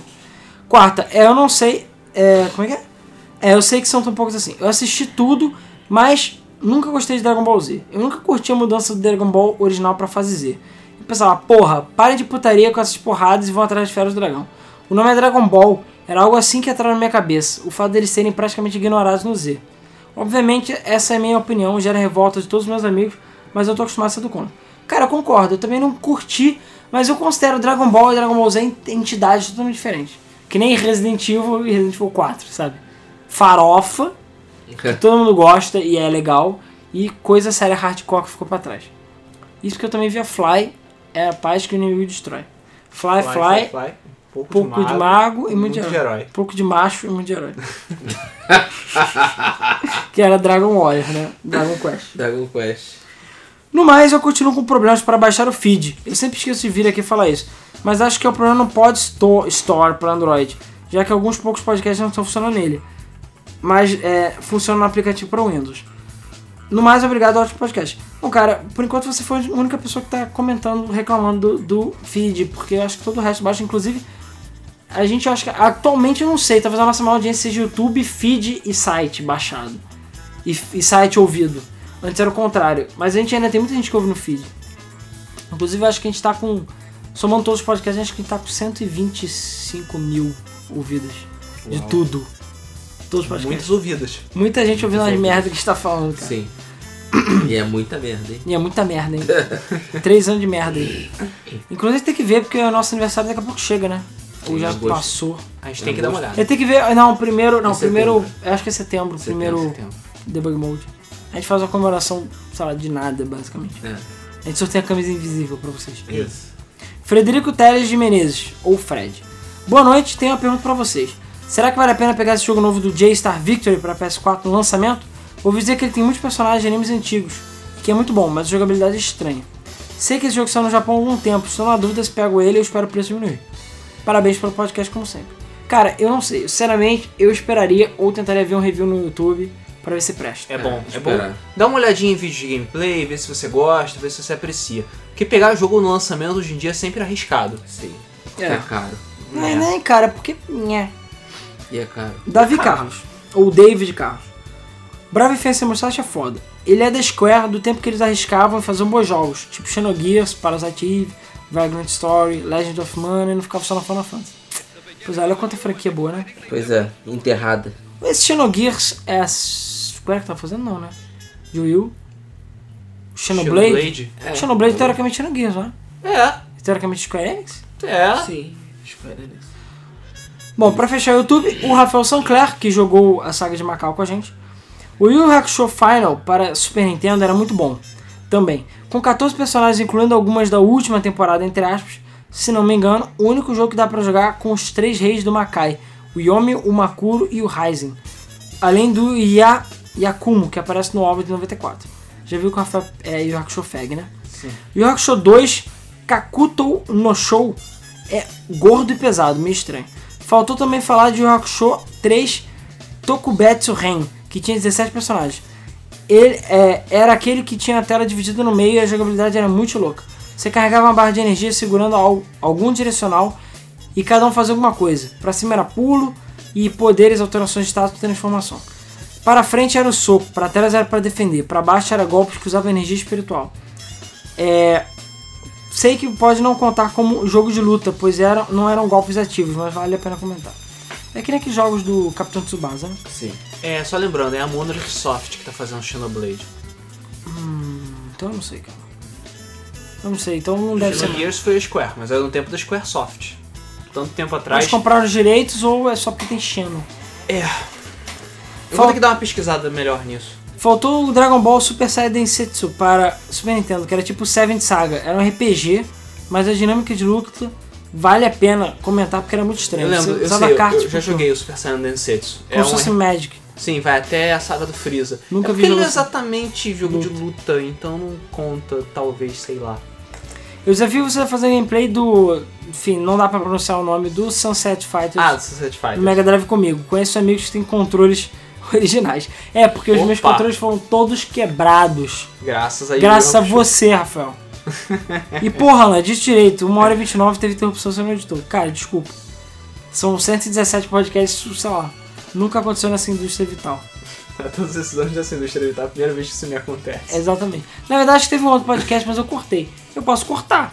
No YouTube dá pra eu cortar. Mas ele vai ter que reprocessar o vídeo, vai perder Ai, os mas ouvintes. foda, tu não já ouviu. Porra, todas as 500 pessoas que ouviram já ouviram a parte do gato. Então assim, whatever, né? Desculpa aí, galera. A culpa é do Luiz que não bateu palma antes pra eu saber. Ah, a culpa é minha. E a culpa é do gato que entrou também. A culpa é Maldito gato. Jogando responsabilidade nas costas dos outros, isso é muito feio. É, porque eu tô três da manhã editando vídeo quando você tava dormindo, viado. Né? É, fazer o quê? É. Facebook. É, agora no site, perdão. Malco Canedo. Vocês deveriam fazer a camiseta A Game FM superou a Valve. Eu não, eu não joguei games de tantos animes assim. Eu joguei games de Dragon Ball. Os meus favoritos são Budokai Tenkaichi 3 e Infinity World de PS2, que tem gameplay estilo Budokai 2D, apesar de ser difícil feita porra. Naruto e o Hakusho. Eu gosto de Hakusho Final do Super Nintendo, em que você pega o final da saga do Sensui e a saga do Makai. JoJo's Bizarre Adventure. Sugestão, joguem All Star Battle para PS3. Samurai X, porra, Alan. Por que você tinha que me lembrar dessa merda? Tô vendo que mais gente jogou esse jogo do que imaginei. Yu-Gi-Oh! Pera aí, existe jogo de Berserk? Pelo menos ele é violento que nem mangá? Cara, o Dreamcast é bom. Não chega a ser violento que nem o mangá, porque poucas coisas Tem são sangue mais... sim, cara, mas não é super. Cara, mas- Mas é um hack and slash, né? É tipo God of War da vida. Sei lá, em 98, mas é o God of War. Sobre animes e mangás no geral, apesar de eu não ser burro velho, prefiro animes mais nostálgicos. Tanto que meu shonen preferido é Hakusho. Eu fico imaginando as brigas de casal da Togashi com a Naoko. Deve ser algo do gênero, o Tuxedo Mask é melhor do que o Kuwabara. E meu anime favorito de todos é Akira. Para terminar, vou deixar a sugestão de podcast e uma curiosidade. A sugestão de podcast é sobre jogos de luta livre. Tem bastante coisa boa e bastante coisa clean. E a curiosidade é que vocês sabiam que a abertura do Hokuto no Ken é cantada por dois homens? Sério? Eu nem sei como é que é a abertura. Ah, WrestleMania, porra, de Super Cara, dá pra Mega fazer um de luta sim. Porque a gente, no de lutas, a gente falou bastante do de luta livre. Sim, WCW. E a gente, na verdade, a gente queria ter falado mais. É. Deve falar muita coisa. É. A gente vê. vai fazer um podcast inteiro só disso, né? Talvez, uma hora pelo menos. E os mais recentes eu não joguei nenhum deles, cara. Os Ah, cara. WWF. Cara, eu joguei. WCW Mayhem, vários outros WCW. É, mas hoje em dia, Ah, isso é a mesma pra coisa, você cara. todas as rugas do John Cena, É, isso é a mesma coisa. são. Bom, o Código da Silva Leite falou: Boa noite, jovens. Obrigado pelo, ao Luiz pelo esforço. Ótimo podcast, como sempre. E pra fechar, o Vinícius Pereira falou: Passei para falar que o nome do anime. Ah tá, todo mundo já falou sobre isso. Mas antes, tem um comentário que eu tenho que localizar aqui um segundo. Então, finalmente achei o comentário do Jorge Morales. Cara, o negócio é o seguinte, antes de ler o comentário dele. Eu não sei o que, que houve, o comentário dele caiu como spam. Não sei se ele escreveu em vários podcasts. Mas, sei lá, acho que eu levou uns dois ou três podcasts eu notar que o comentário dele aparecia no meu e-mail dizendo que ele tinha comentado, mas não aparecia no, no YouTube. Então acho que ele tá É, tentando vale lembrar que só o Alan recebe no e-mail dele que os comentários estão, sendo, estão aparecendo no Debug Mode, porque já tem uns meses que isso não aparece no meu. Pois é. Então o comentário dele finalmente apareceu aqui. Eu tive que liberar o comentário dele que tava caindo no spam do YouTube. Então, Vai entender. não me pergunte o que aconteceu. Espero que isso libere os seus comentários de vez. Primeiramente, gostaria de pedir desculpas ao Alan, pois fui eu um dos tantos que riu dele no podcast, em podcasts passados, principalmente pelo Shenmue 3. Como esse mundo dá voltas, eu não entendi qual foi o objetivo da arrecadação do Kickstarter. Já foi dito que a SEGA apenas cedeu os direitos da produção do jogo, mas que não envolveria, é, que não se envolveria, e os outros dois jogos ainda estavam com a SEGA, o que deixa a possibilidade de um HD remaster improvável. É, a não ser que a SEGA volte atrás e faça ela própria. É claro, porque a SEGA não gosta de dinheiro, né? Uhum. A Sony, porém, está com- por trás do projeto e não tem lógica o pedido de doações. Aliás, como já comentaram, com o valor arrecadado não daria para fazer nem abertura. Será que a iniciativa do Kickstarter é apenas como termômetro do mercado? Claro. Se for assim, seria uma grande enganação com quem contribuiu e traria prestígio ao movimento. E tiraria o prestígio do movimento. Pode se sentir enganado. Muito estranha essa história. O Vitor e o morreram e se esqueceram de declarar oficialmente. Torno a dizer que a Nintendo fez esse ano, o que a Nintendo fez esse ano me lembra da SEGA na E3 de 97, quando Bernardo Stolar, então presidente da divisão americana, declarou publicamente que o Saturno não era o futuro da empresa. O console já vinha capengando morreu de vez naquele dia, e o público e as thirds, já com confiança abalada na empresa, descontaram, de certa forma, no sucessor, o Dreamcast, que consertou todos os erros do Saturnos, porém tarde demais. Quero muito estar enganado, mas vejo problemas se repetindo na dupla Wii U NX. Vocês chegaram a ver um indie game que será lançado só para Xbox One e já tem gráficos iguais aos cartoons da década de 30 ou 40? E passou batido pela feira? Cuphead, É, sim. o Cuphead. O nome dele é Cuphead, uma mistura de plataforma com tiro. Coisa linda. São coisas assim que ainda me fazem ter fé nessa indústria de games tão prostituída. Deixa aqui o link. E esse jogo não era exclusivo de Xbox One. Não, não era. Ele já tá há alguns anos em desenvolvimento. Agora, ele deve ser temporário, eu acho. Não acho que ele seja exclusivo, exclusivo, não. Não sei. porque ele não era exclusivo de Xbox. A versão para Master System de Hokuto no Ken se chama Black Belt. Exatamente, verdade. Ah, sim. Aqui no ocidente. Apesar de não ser um fighting game, é um beat'em up muito bom. Porém com uma das piores capas da história. É, realmente. Menções honrosas para três, jogo, três jogos não citados no podcast. Rama e meio Battle Renaissance. Jogo de luta poligonal lançado para PS1 em 97. Sendo um pouco melhor do que a versão do Super Nintendo. Nem sabia que Rama tinha jogo em 3D, cara. Ok. Neo Genesis Evangelion, um jogo raríssimo lançado exclusivamente para Pasme e Nintendo 64. Ah, Apesar de não ser um jogo de luta, é o mesmo modelo Dragon Ball Z Legends, ou seja, você joga no anime de forma bastante fiel. ok. Sa Saber Marionette J, né, o J, Battle Sabers. Versão do anime que fez sucessinho por aqui na época do saudosíssimo canal fechado Locomotion. O jogo não tem nada demais, mas lembra muito Dragon Ball GT, Final Bolt gra- graficamente. Essa diferença entre anime, majoritariamente falando, é em São Paulo. É mais correto, pois a palavra japonesa é uma corruptela do inglês animation e anime. E é mais falado aqui no Rio. Anime, né? É mais falado aqui no Rio. Em outros lugares. Mas no final das contas, ambas formas são aceitas. Levar tão ao pé da letra é coisa de otaku xiita. Podem des- desencanar com isso. PS, valeu Luiz pelo salve. Isso aí. Então finalmente seu comentário foi lido aí, cara. Desculpa aí, sei lá, o YouTube ou sei lá que merda, não gostou de você. Talvez se você tiver um apelido tipo, sei lá, rato em pó, ou queijo belga, ou qualquer merda do gênero, talvez ele aceite seus comentários. Ou, sei lá, buraco em pé, né? Enfim. Então é isso aí, pessoal. Muito obrigado a todos os comentários novamente. Espero que vocês tenham curtido esse podcast de é, consoles abortados. E nos vemos então no próximo Debug Mode. Não se esqueçam, quinta-feira tem mais mês do Flipper. Dessa vez eu acho que a gente vai sortear os jogos oficialmente. Então não perca ao vivo às, às 9 horas. E todos os dias 8 e meia tem vídeo novo no canal. Segunda-feira é Moondiver. Quarta-feira tem o Pokémon. É, Sexta-feira tem o Elétrica, o meu programa de música eletrônica. Sábado tem Digimon e domingo tem Ride to Hell. Então é isso aí, vamos ver se a gente grava o Game Film Awards algum dia, como Special Stage aí. Provavelmente vai ser algum fim de semana maluco aí. Então é isso aí, pessoal. Valeu, até o próximo Mode. Valeu!